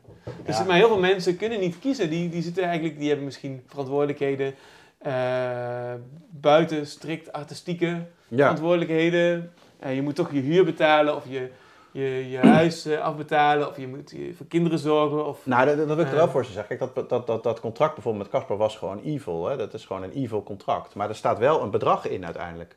En je maakt het wel mogelijk. En doordat dus de creators helemaal niet kijken naar het contract en naar het recht, eh, zijn ze in de praktijk misschien best wel soepel ook weer. Omdat ze niet steeds teruggrijpen daarop. Dus Maar wat, wat is er evil aan dat contract? Kun je dat... er staat gewoon letterlijk niet één ding in het belang van de maker in. ja, Er staan alleen maar dingen in het belang van de VPRO. Ja, ja, ja. ja.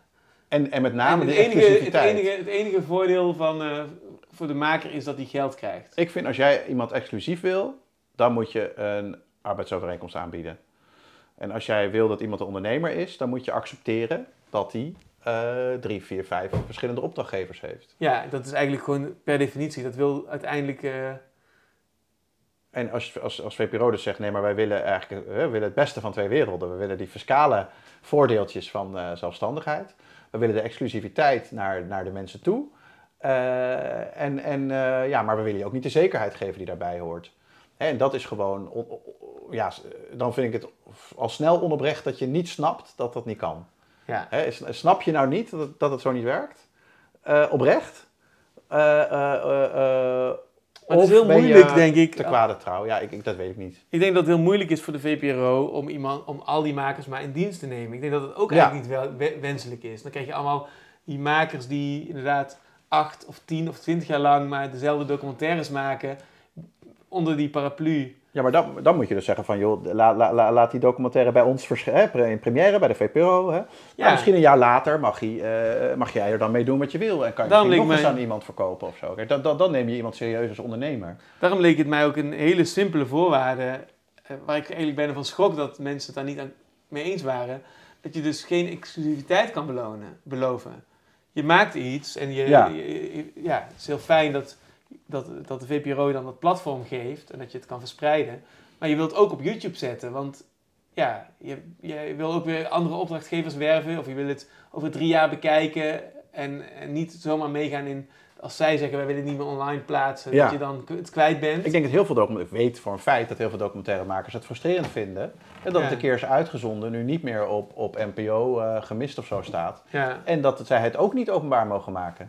Ja. En, en, dus eh, effectief, eh, eh, ja, ik zou misschien een, ergens nog een dvd'tje kunnen, kunnen verhandelen of zo met, met hun toestemming. Maar effectief is het gewoon uit het publieke domein. Terwijl het gewoon belangrijke documentaires zijn waarvan je zou zeggen van ja, als je ze niet beschikbaar maakt, dan moet je die zelfstandige ondernemer, eh, die, ja, die, jij niet die exclusiviteit, die jij die exclusiviteit van hebt gevraagd, hè, die moet je dan ook als zelfstandige behandelen en, en zijn verhaal laten eh, eh, vertellen overal. Ja. Het is heel grappig als je bij de VPRO over de vloer komt, dan, dan gebeurt het wel eens dat er dan wel een soort steentje staat met oude dvd'tjes van de, van de tijden van weleer. Oh ja, ja, ja. ja. Dat je dan zeg maar de Arjan Ederveen en Wim T. Schippers en, en eh, Rembo en Rembo dvd'tjes kan kopen. Dus ze weten heel goed wat hun klassiekers zijn. ja. En ze weten heel goed dat ze in de jaren 70 en jaren 80 legendarisch waren op het vlak van, ja, of in ieder geval pioniers waren op het vlak van televisie maken. Ja, ik, ik, En ze ik- gebruiken nog eigenlijk nog altijd die oude naam. Zo van, wat waren we toch progressief. Ja. En intussen eh, geven ze werkcontracten en bieden ze dus mensen heel weinig kans om echt artistiek eh, Ja, excellent ik, te eh, zijn. ik dat vind ze allemaal de eh, kop in. Ik, ik heb altijd een beetje, eh, eh, maar dat is ook weer slecht, want uiteindelijk staat het ons weer nog weer het dichtst bij, zeg maar, binnen de NPO. Maar toch, als ik me Ja. boos maak op de NPO, is het vaak de VPRO. Wat ze, want je het gewoon van hun is het zo stuitend eigenlijk. Dat, Ja, dat, ik, dat ik heb ook, een- ik heb ook heel erg... Ik heb, voel altijd nu, sinds ik niet meer de snijtafel doe, een agressie naar de VPRO. En ik wil altijd gewoon dat... ja, Maar dat komt... Dat is een soort... Ja, je hebt ook een soort haat-liefde verhouding. Ja. Het is bijna alsof je, weet je wel, puber Ja. bent en met je ouders vecht om, omdat je niet uit mag gaan. En Ja. onredelijk is of zo. Maar inderdaad, de VPRO denk je van, jullie kunnen... Jullie zouden zo goed kunnen Ja. zijn. ja. Wat, wat zijn jullie nou aan het doen? Waarom wordt er al twintig jaar geprutst daar? Nou ja, Weet ik, je wel, dat ik is vind het heel erg als je Lubach op een gegeven moment zo'n smoking aandoet. En dat hij echt die celebrity is die hij eigenlijk belachelijk zou moeten maken. Ja, en dat je dan zo mee gaat doen aan die celebrity cultuur door alles maar op hem te plakken. Van Lubach scoort met dit, Lubach scoort met dat. Ja. Dat eigenlijk die arme imitator is die, die, die al jaren in de comedywereld eh, eh, een beetje zo, hè, een beetje op mijn niveau zeg maar, rondliep. en een hele goede Trump-imitatie had. En dan, en dan, en dan ja, trekt Lubach die een beetje zo amicaal zo uit zijn, uit zijn, uit zijn, uit zijn AB-podiumpje. En zegt, "Joh, doe voor mij even die imitatie. En dan komt hij al die, al die fame komt hij zo op hem plakken, weet je wel. Die plakt allemaal op Lubach. Terwijl het is gewoon die, die, die, die, die, die, ja, die, die Shapiro die dan wat minder eh, ja, bekend is of zo. En, en, en, en zelfs Shapiro zelf wordt nog door, door vrienden en zo gezegd van, joh, heb je die imitatie gezien bij Lubach? Zo. Terwijl hij, hij, hij doet die imitatie, weet je wel. En, en alles maar wegpoetsen, die hele redactie wegpoetsen. Alles gaat om Lubach, alles Lubach. Dus we krijgen een schoten. En daar hangen ook allemaal foto's van hem met die, die, die, ring zo krijgen. Dat is dan half ironisch, maar het is niet ironisch. Hij is gewoon een ijdeltuit met zo'n ring en een smoking. Dus hij is gewoon geworden wat hij aan zou moeten vallen. Ja, ja, En, ja. en, en, en, en dat, dat, dat is gewoon soms frustrerend. Weet je? Hij heeft natuurlijk ook kwaliteiten. Maar, maar in principe, eh, ja, als jij interviews staat te geven over, over wat, wat, wat voor soep je lekker vindt en zo. Ja, eigenlijk, dat is juist wat we, wat we, we zouden vanuit de cultuur en de kritiek en de wetenschap zou je dat juist moeten denken. Nee, dat gaat niet om. Ja. Maar hij, hij- dat laat, die mensen laten zich dat dan aanleunen en zo. En dan, en dan krijg je gewoon een paar, paar, paar, paar bekende Nederlanders op tv, maar dan worden ze geïnterviewd door iemand met een sjaal en een baard of zo. En dat is dan, dat is dan van, oké, de- en, en daarom heb ik ook zo'n eh, last met podcasts. Ik, heb ook zo- zelf haat ervan. Wij zitten nou weer een podcast te maken, maar dan denk je van, ja, oh, de podcasts zijn dan zo goed af en toe. En dan, en dan het grote geld gaat dan steeds maar naar BN'ers die die chocola gaan proeven of zo. Ja. En, dan, en, dan, en dan heb je die hoekjes waar de, waar de podcasts dan gemaakt worden. Waar dan, dat irriteert me ook. Dat wil ik ook dan niet bij horen bij die, bij die podcast. Je wil eigenlijk niet hier zitten nu met mij. Jawel, nee, maar ik jawel, jawel, jawel, want ik vind, ik vind jou wel leuk. Ik vind het leuk het, om weer, want ik, ik ben ook iemand die dan op zoek is naar een podium of een plek om, om, om eh, soort van dingen de wereld in te gooien. Dus ik ben juist te eager eigenlijk. Maar ergens vind ik het, nou het komt ook gewoon door mijn ex-vriendin. Die zei erg van, toen, we, toen het uitging, zij zei van ja, eh, je mag je hond, of de, onze hond niet meer zien. En, en over een paar jaar ben je helemaal bezig met podcasts. Dat weet ik nu al. En toen, toen dacht ik heel erg van nee, dat, dat, ik ga niet met podcasts bezig. Oh, je wil je ex een hak zetten. Ja, dat, zij- is, dat is gewoon waarom... Ja, ik nu- gun haar niet haar gelijk dat ik nu dan van podcasts ga Je wil, nu niet, je wil nu niet dat jouw ex gelijk krijgt. Ja. En nu wil je heel koppig geen podcast maken. Ja, ja, ja.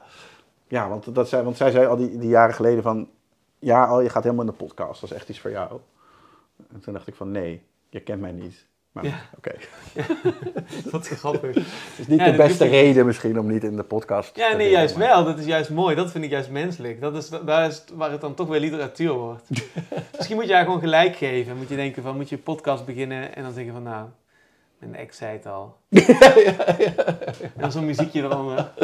Ja, ik ook. Mijn ex krijgt eigenlijk altijd gelijk. Nou, dan wil ik Hier die hond dan met mijn podcast. Mijn eerste gast is Arjan Lubach. Dan een smoking gaan kopen, die prijs in ontvangst nemen. Ja, het Speech, is wel ja. grappig. Je, je, je, je was net bezig met, het, eh, met een soort Arjan Lubach rant. Toen dacht je, het is ook een beetje comedians onder elkaar, toch? Dat je dan eh, hem zijn succes ergens misgunt, omdat hij het niet, Eh, ja, niet vol- volgens de voorwaarden van de ja, onuitgesproken code van de comedian succes zouden moeten behalen, ja. speelt of zo. Ja, een beetje wel. Ik vind niet dat je de leukste grapjes uit het B-circuit achter elkaar moet monteren en dan doen of jij dat allemaal bent.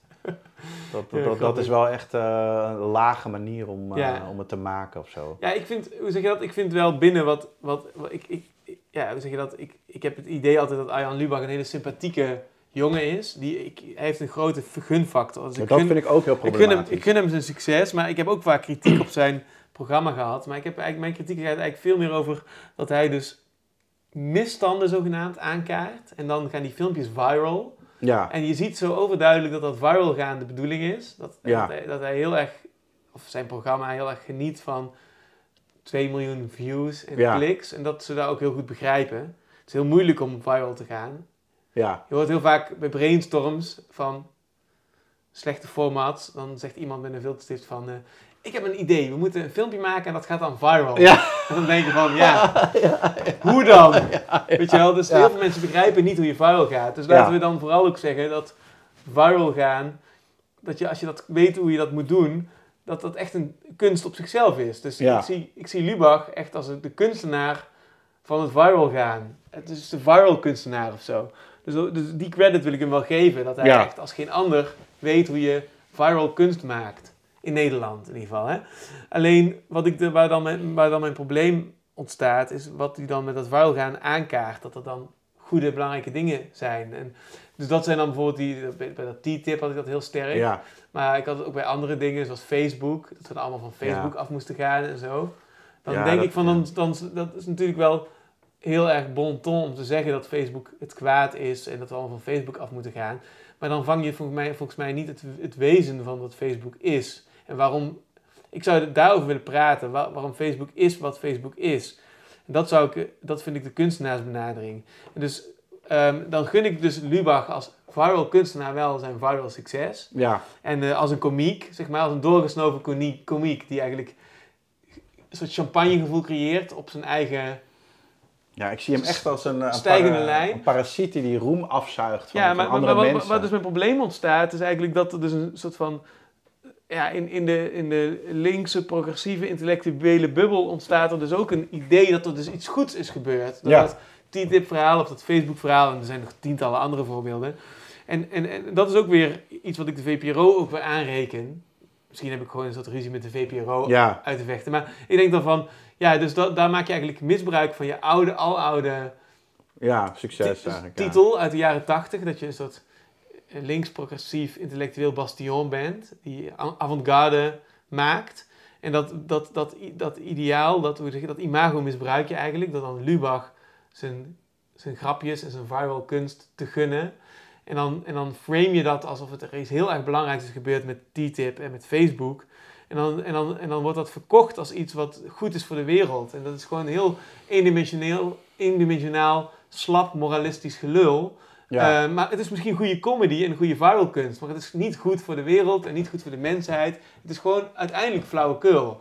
Maar daarmee wordt dat, wordt dat oude imago Ja. een beetje gereanimeerd. Het is op sterven na dood. En dan word ik even zo van... Kijk, we zijn wel progressief. En ja, we zijn wel eh avant-garde. Want we hebben Lubach. En Lubach zegt dat we van Facebook af moeten. En dat gaat viral. En 2000, of Ja. 2, 2 miljoen mensen zeggen... Leuk. Of zo. Of, of hij, hij doet Trump gek na. ja, Dus we zijn goed, want Trump is kut. Of zo. Terwijl ja, dan ga je helemaal voorbij aan wat Trump betekent. Het is niet voor niets dat Trump Trump is. En we kunnen ook Trump gaan duiden, snap je? Maar die hele Ja. duiding ga je aan voorbij door dan Trump met een gek stemmetje na te doen. ja, het is Ha ha ha, eh, Trump, we doen. Trump na. Of zo. Dus het is eigenlijk heel, heel dun. Eh, als het puur over, over, over de kunst gaat, zeg maar, daarachter. En is dat, dat is eigenlijk mijn probleem met Libach. Niet, ik, ik waardeer hem als, als soort gekke comedian Ja. die viral gaat. Dan denk ik, oké, jij bent de viral kunstenaar. Ja. Heel goed. Maar we gaan niet naar je inhoud luisteren, want je zegt niks. Ja. Nou ja, Snap Snap je wat ik bedoel? Ja, ik ben het wel met je eens, maar ik- mijn probleem zit ook bij, bij zijn verdediging. Hè, van, eh, wat hij dan dus aangevallen ook naar ons toe aangaf. Van ja, eh, het zijn grapjes en je moet het niet zo serieus nemen. Ja, precies. Eh, Hij vindt maar, het zelf ook eh, grapjes. Je zegt zelf wel van ga van Facebook af. Dus mensen gaan niet voor de grap van Facebook af. Ze zijn gewoon echt van Facebook afgegaan. Ja. Eh, en je bent bepaalde campagnes, zeg je letterlijk van steun die en die campagne. Hè, dan, ja, dat, dat, dan vind ik die, die verdediging van... eh, ja, het is ironisch dat mij dat irriteert. Ik vind mensen irritant, dus, dus zoals mijzelf, die dus met één been in die comedywereld staan. En dat Ik dan- ik kan hetzelfde zeggen. Hè? Ik bedoel, ik sta er ook met één been in. Ik bedoel, ja, nee, dat, dat vind ik op zich niet. Maar als je ook het gaat gebruiken als argument, zeg maar. Als Ja. jij, hè, je wordt aangevallen en dan zeg je opeens van... Ja, nee, ik ben Michiel de theatermaker. Je moet mijn analyse niet serieus nemen of zo. Ja. En dat doet hij dus gewoon ronduit wel. Hij Ja, dat, van, dat, dat, is, dat is dus ook het probleem. Dat je dus ook dat, dat viral gaan, dat Facebook aanvallen, is eigenlijk niet alleen Facebook aanvallen, maar ook Instagram aanvallen en Twitter aanvallen. Je geeft eigenlijk, je zegt eigenlijk, social media, daar, zit, daar, hebben, daar, hebben een bepaal- daar is een probleem mee. Ja, Dat, dat probeer je dan eigenlijk volgens mij op een dieper level te agenderen. Maar als je dus dat zegt, hoe wil je dan viral gaan? Viral gaan vindt plaats op social media. Ja. Sinds social media bestaat viral gaan. Snap je? Dus, ja, dus dat je dat al niet meeneemt in je analyse, dat, da- daar zit al iets raars in. Dan denk ik, oké, dus je hebt het niet geduid. Je hebt, het niet, je hebt niet het wezen eh, geraakt. En om dan even oude, oude iconen van de VPRO aan te halen. ehm, ehm, hoe heet het? Eh, Van Coat en de Bie. Van Coat en de Bie die zeiden altijd van, ja, je moet een onderwerp net zo lang schoon praten totdat je het in één zin of in vijf woorden kan vangen. ja. Dan heb je het wezen en dan kun je er comedy over maken. En als je nu een sketch ziet van hun van 30 of 40 jaar geleden, ja. dan zie je wel dat dat engagement Ja. samenvalt met wat zij zeggen en wat ze doen. En wat, die comedy, dat, dat, dat, dat is juist zo mooi van Coat en de Bie. En dan ga je met Lubach een beetje dat oude, nostalgische, van Coat en de Bie-achtige uitdragen, maar de inhoud is verdwenen. Ja, en, ik, en mijn, mijn, mijn, mijn hang-ups die we eerder bespraken, dus die meer juridische hang-ups, die heb ik er ook heel erg met dat programma. Dus de aftiteling is weggehaald. Hè. Je ziet niet meer wie in dat team zitten. Je ziet niet meer wie die, wie die grapjes geschreven hebben. Je, je, je, je, eh, eigenlijk, eh, en, die, en die makers zitten weer in een soort eh, bureautjes met schijnzelfstandigheid en zo. Dus je ziet gewoon heel erg een, een, een, een, top die zeg maar drijft op, op ja, allerlei ZZP'ers zonder rechten eigenlijk. Die staan een beetje zo die, die, die roem naar die top toe te, toe te gooien. Ja, Eh, en en, en, en, en dat, dat vind ik gewoon een heel lelijk beeld. En ik vind het heel lelijk dat die, met name die grote clubs, dat, dat, dat op die manier zo eh, ja, naar beneden duwen eigenlijk. En dat het toch ook weer voor, die, voor, die, voor die, de echte maker dan weer belangrijk is om een klein beetje omhoog te duwen. En als hij echt zou zeggen hoe weinig geld hij heeft, ik bedoel, heel veel eh kunst- en cultuurmensen hebben gewoon ja, schrikbarend weinig geld eigenlijk. Eh, en hij zijn toch ook wel heel succesvol. En dat, dat is voor, die, eh, voor veel mensen een lastige combinatie. Want als je toe gaat geven dat je eigenlijk financieel maar grote problemen hebt, ja. dan laat je ook, zet je ook weer vraagteken achter dat succes. Omdat, omdat, omdat eh, ja, je hebt toch de 3FM plaats van de week. Je hebt dat in Paradiso. Je, hoe kun jij nou niet... Hè, je, je, je kan er toch goed van, van leven, want je hebt veel succes. En dan, ja, eigenlijk om het aan te pakken, zou je dus iets meer met, met de billen bloot moeten als cultuursector. En zeggen van, ja, sorry, maar we schrijven wel een NRC, maar eigenlijk krijgen we helemaal niet zoveel geld. Eh, en Ja, er is Ja, gewoon geen geld. En het probleem is, dus je hebt wel mensen die geld krijgen, maar dat zijn vaak mensen die hele reguliere routes bewandelen. Bijvoorbeeld als je dan kijkt naar de filmwereld, dan moet Ja. je eerst een NTR kort maken en dan een one night stand. Dus eerst een filmpje van vijf minuten en dan een van drie kwartier. ja, En dat, die route moet je eigenlijk al bewandelen om überhaupt bij het Filmfonds een serieuze aanvraag te kunnen schrijven. En die kort en die One Night Stand, dat, dat is ook een soort van leertraject. Wat ook, waar, waar jij precies diezelfde managers en ja, mensen hebt die vanuit soort paternalistisch idee van hoe film maken zou zijn, invloed gaan Oh, uitoefenen op de inhoud van die film. En niemand geeft je artistieke vrijheid. Is zo'n crazy manager die dan de, de, Ja. de onzin tegen de snijtafel aanpraten, wat alleen Ja. maar genegeerd is. Die had op zijn eigen LinkedIn gezet dat hij al een aantal jaar de snijtafel maakt. Ja, dat is echt Wat een- vreselijk.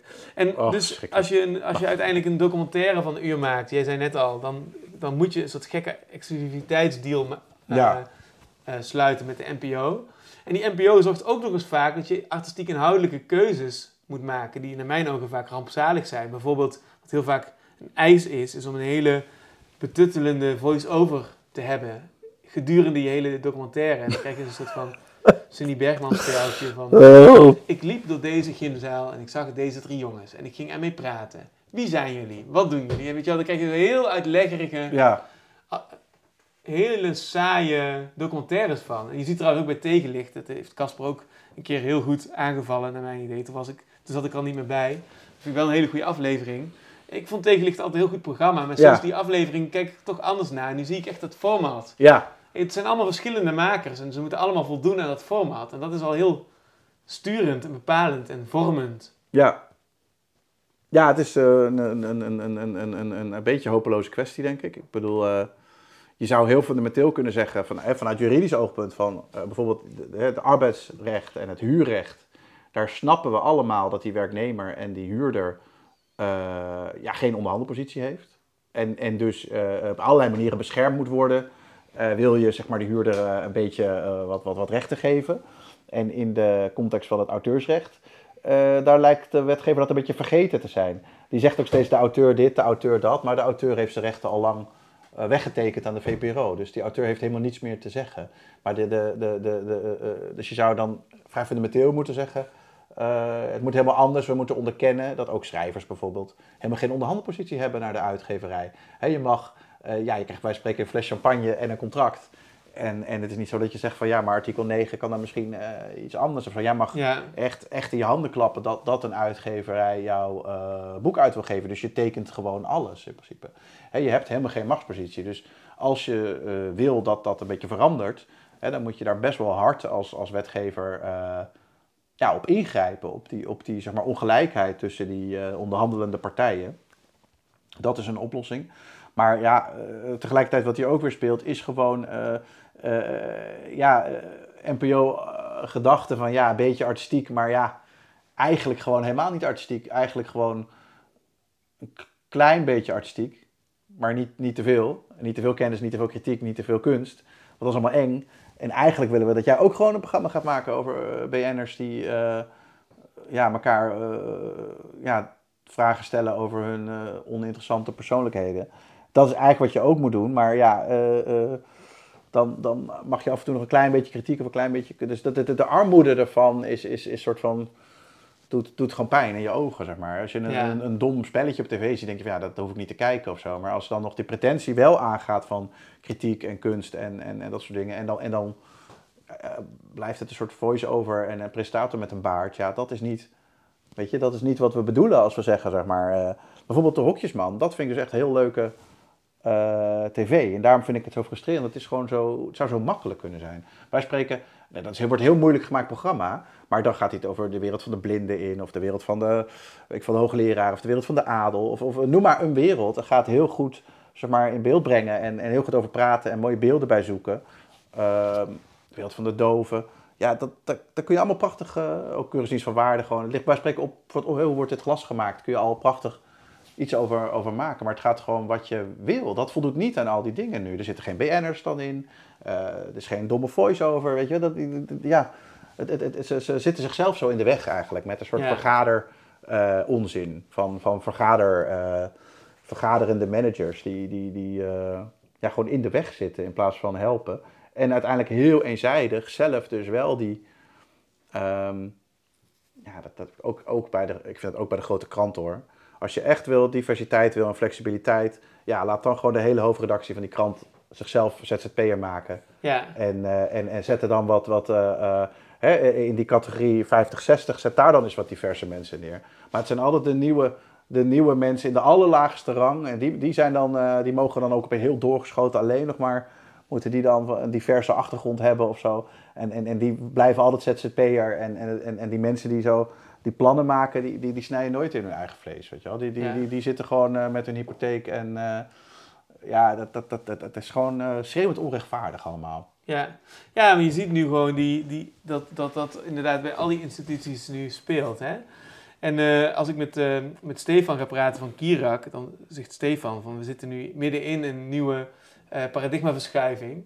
Ehm, maar datzelfde hoorde ik trouwens een docent van mij ook al zeggen tien jaar geleden op school. Toen begreep ik nog niet wat zij tegen mij wilde zeggen. Zij, zij leeft helaas niet meer, maar ze- ik weet nu dat zij gelijk had. Zij zei in 2009 ook van we, we, zi- we zitten nu in een golf die eigenlijk lijkt op de jaren 60, eind jaren 60, de culturele omzwaai of een om, Ja. omslagmoment. En ehm, dat heb ik denk ik altijd heel erg mooi gevonden aan, of goed gevonden aan wat Casper doet met de snijtafel. Eerst met de neven, daarom vond ik de neven ook altijd goed. En daarom zei ik ook altijd tegen Casper, we moeten iets gaan doen samen. Want Mhm. wat hij deed, liep eigenlijk voor. Nam hem eh, eh, op de op. Dus ik zag Ja. hem echt als avant-garde. En ik zie Stefan en Kate ook als avant-garde. Dus eigenlijk een voorhoede. Hè? Mhm. Dus je ziet eigenlijk dat die institutie zal eigenlijk stroef beginnen te worden. Ik weet ook via mijn broer die animatiefilms maakt, dat dat heel moeilijk is bij het Filmfonds. Ik heb ook een aantal keer meegewerkt aan subsidieaanvragen en, en eh, geld aanvragen voor animatiefilms. Dus ik weet ook hoe dat... Hoe dat en dat was eigenlijk Ja. al 15 jaar geleden. Dus toen zag je al bij het Filmfonds dat het moeilijk was. Ehm, ik heb eh, dat ervaren op de, op de, op de sto- toneelscholen. ehm, hoe eigenlijk die, dat institu- institutionele daarvan werkt. Ik zie het bij de, bij de VPRO, ik zie het dus bij de NPO, ik zie het in de literaire wereld, ik zie het in de theaterwereld. Jij geeft ook een aantal voorbeelden. Ehm, overal waar overheidsgeld nu zit, krijg je deze hele stugge, stroeve cultuur. Waarbij eigenlijk creatives onderdrukt worden of in, Ja. met werkcontacten eh, komen te zitten. En daarin vind ik dus wat Casper deed met, met de neven. eh, hij neemt eigenlijk een voorschot door eigenlijk gewoon op YouTube steentjes te gooien. Ja. Pat, pat, pat. En dan krijg je Ja. barstjes in dat systeem. En dan krijg je andere mensen. En dan krijg je, daarna ging ik met Casper samenwerken. En toen had ik ook heel erg dat gevoel van... Van Ja. oké, we gaan nu even een andere strategie kiezen. Ik weet nog dat ik, dat ik een toneelstuk maakte in die tijd. Samen met eh, mijn toenmalige theatergroep. En ik had een première. En tegelijkertijd had ik een filmpje met Casper online. En ik, Ja. ik was eigenlijk in de, in de foyer van het theater...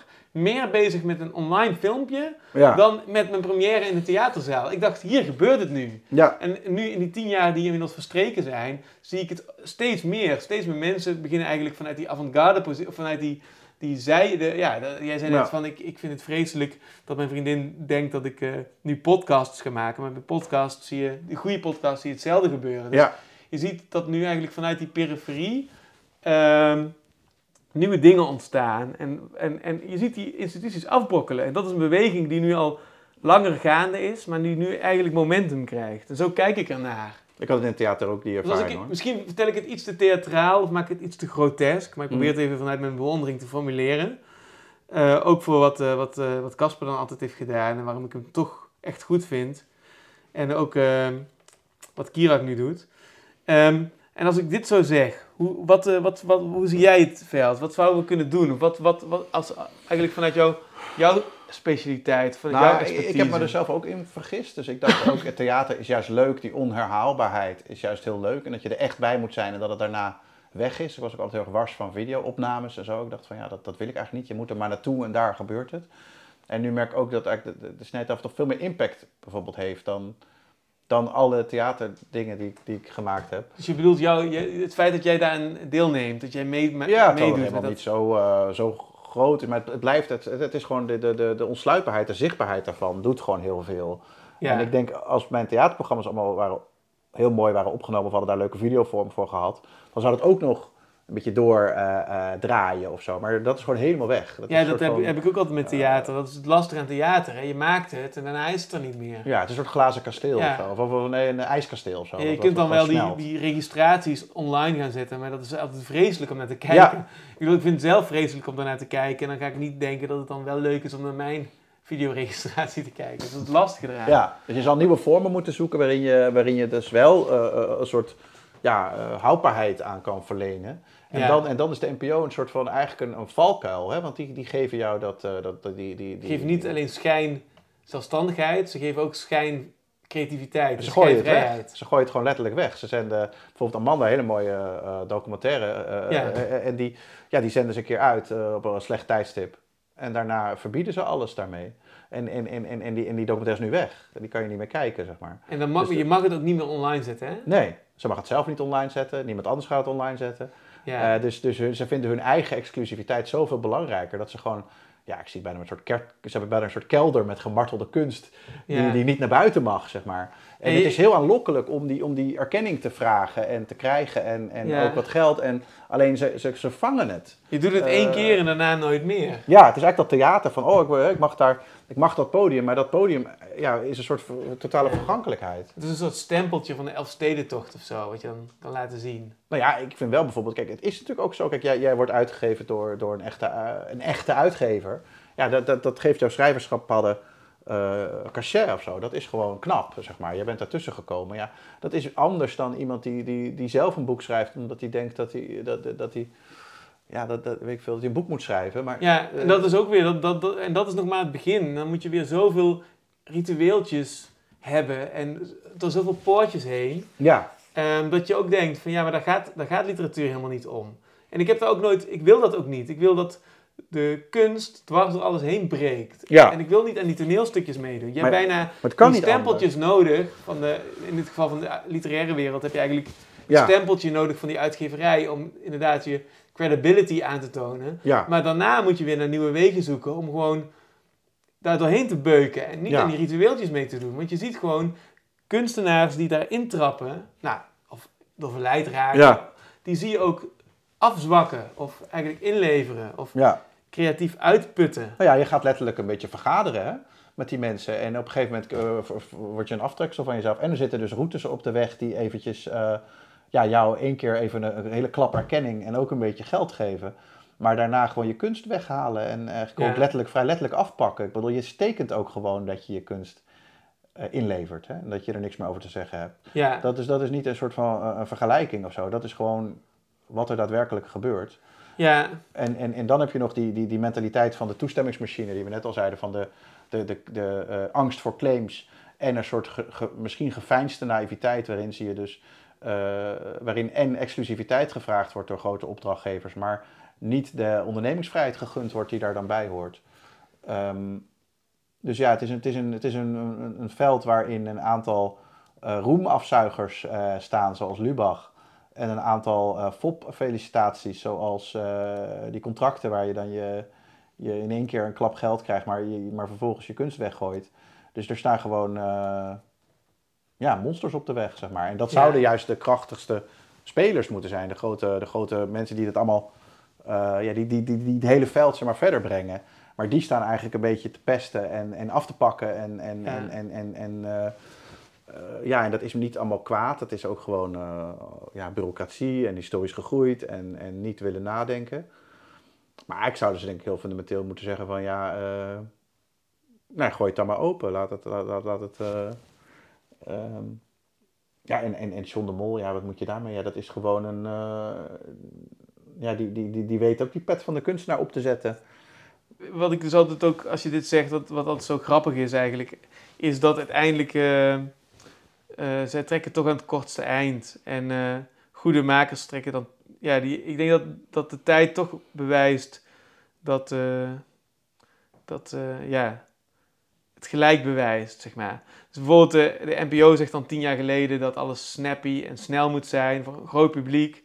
En nou maken mensen gewoon podcasts van drie uur. En, eh, Ja, allemaal en dan, weet je wel, en dan, Oh, en dan luisteren er jongen. geen miljoen mensen. En dan luisteren er 500 mensen. Maar die 500 mensen die luisteren, die zijn wel geconcentreerd. En die hebben ook allemaal levens.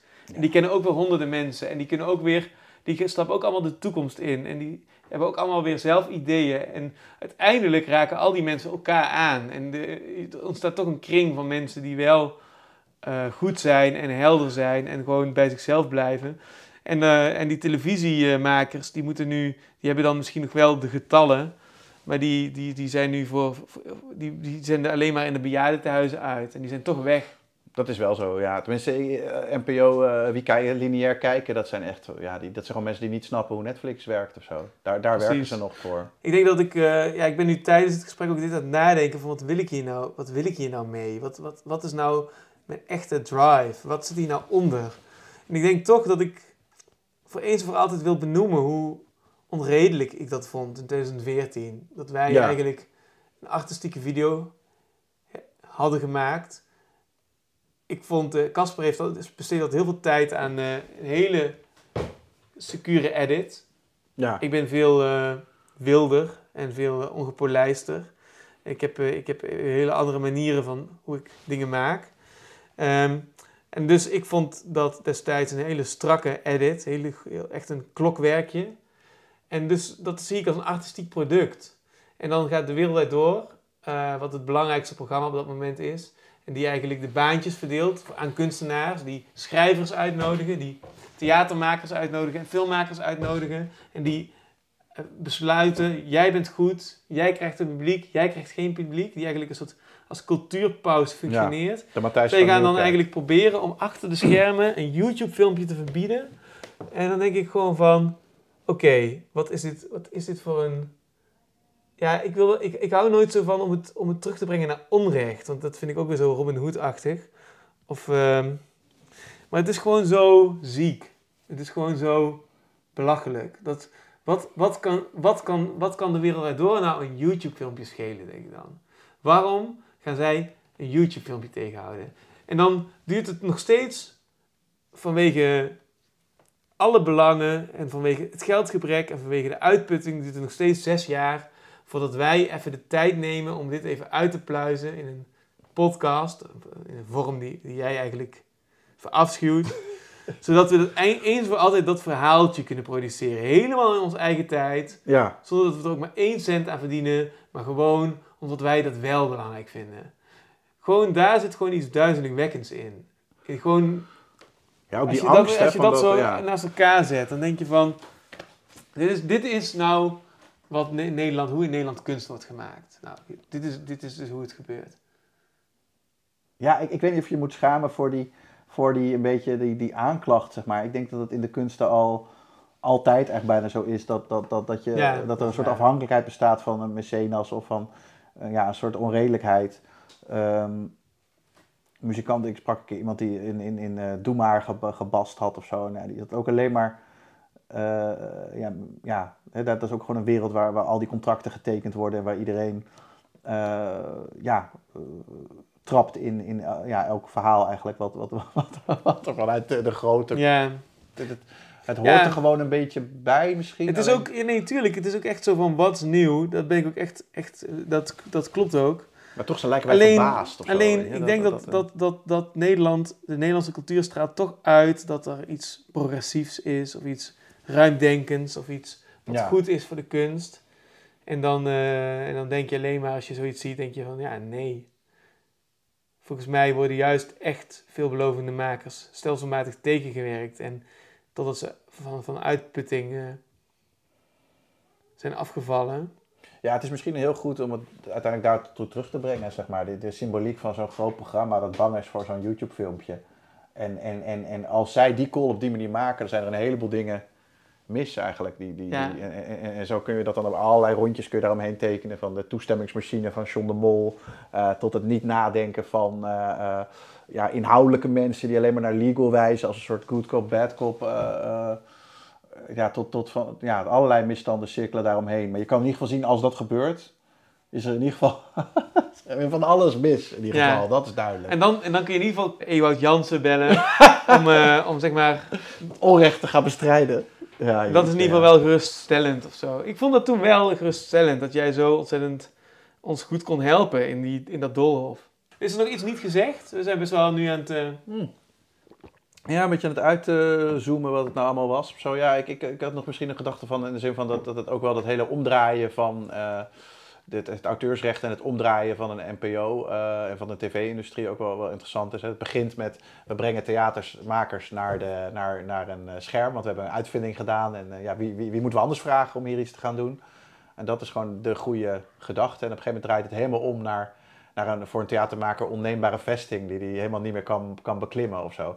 En dat zie je ook bij het auteursrecht misschien, dat het helemaal om is gedraaid naar we gaan kunstenaars beschermen. Is het helemaal omgedraaid naar we gaan John de Mol beschermen. Die kunstenaars geautomatiseerde brieven stuurt met een robot en dan eh zeg maar 600 euro op kan halen per, per kunstenaar die denkt dat hij een, een stukje mag schrijven of zo. Dus je ziet ook een beetje soort van hoe iets historisch kan, kan groeien naar, naar met alle goede intenties is het, is het helemaal eh, eh, het tegenovergestelde van, van, van wat het is. Dus we gaan de celebricultuur aanvallen bij de VPRO, gaan ze pakken. Tot we gaan Lubach een van hun maken en lanceren als, als de nieuwe celebrity van het jaar of zo. En dat ze allemaal staat te juichen als hij, als hij, als hij de, de, de BN'er van, van, van, van het jaar wint of zo. En dan denk je dus, kan, kan ja, eigenlijk een soort eh, ja, dwaling, een soort... eh, je, je, je bent helemaal geworden wat je juist aan wou gaan vallen of zo. En dat, dat, misschien worden wij dat ook wel als we niet uitkijken en eh, ja, eh, eh, nog tien jaar zo doorgaan of zo. volgens mij als je succes krijgt, dan, dan, dan, dan is dat heel snel ehm, ver- verleidelijk en heel lastig om daaraan te ontkomen. Dat, is, dat zijn ook universele wetten. Ja. Dan gaat iemand een podcast maken over dat wij niet deugen of zo. Ja. Nou, ik denk niet dat, dat, dat we daar bang voor hoeven te zijn, want, want, eh, want we hebben niet die pretentie dat we deugen. Waar, waar, altijd, waar, je altijd, waar altijd de problemen ontstaan is, eh, volgens mij, waar mensen uitdragen dat ze iets zijn wat ze niet zijn. Of dat, dat, het, dat het een imago wordt geadverteerd. En eh, ik denk dat daarom... eh, ja, ik, ik dacht, ik, ik stapte dit gesprek echt in met het idee... Nou gaan we voor eens en voor altijd ehm, die, die censuurkwestie van de wereld door tackelen. En die, dat, dat wat John de Mol doet, tackelen.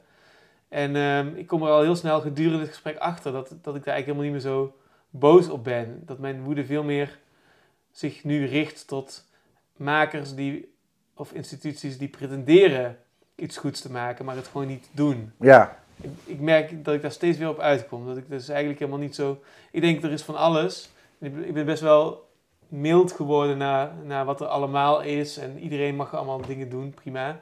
Maar er moet ook ruimte zijn voor mensen die wel excellent en goed zijn. En die moeten niet eh, gaan gedwongen worden door managers die niks begrijpen om eh, hun inhoud te veranderen of een vorm te veranderen. Of, Ja, eh, ze mogen desnoods inleveren op geld, want geld kun je op allerlei manieren. Je kunt ook bij de Hoge Raad gaan werken en dan ja ja, daarnaast dat comedy gaan maken. Ehm, maar dus geld is niet eens zo belangrijk, maar inhoud, de inhoud moet vrij blijven van invloed. De vorm moet vrij blijven van invloed. En exclusiviteit moet ook, eh, mag geen voorwaarde zijn, tenzij je een vast contract kan bieden. En dat heb ik vandaag ook weer van, van jou geleerd. Dus dat valt denk ik wel mooi samen. Ja, Ik weet niet of jij nog iets wil, eh, tot slot wil zeggen erover? nee, maar zijn we er wel. Nou, ehm, ja, he- heel erg bedankt eh, voor dit gesprek. Nou, bedankt voor het heel fijn om weer een podium te hebben. Ik voel me helemaal weer, Ja. ik, oh, ik ben weer een mens of zo. Podium, ja. maar, ik zit hier maar tegen mezelf aan te praten of zo. Ja, dat komt omdat jij geen podcast wil maken, omdat je anders je vriendin gelijk krijgt. Ex-vriendin, ex-vriendin. Ex-vriendin, sorry, ja. Twee ex-vriendinnen geleden geloof ik. Ach man, Ja. drama allemaal.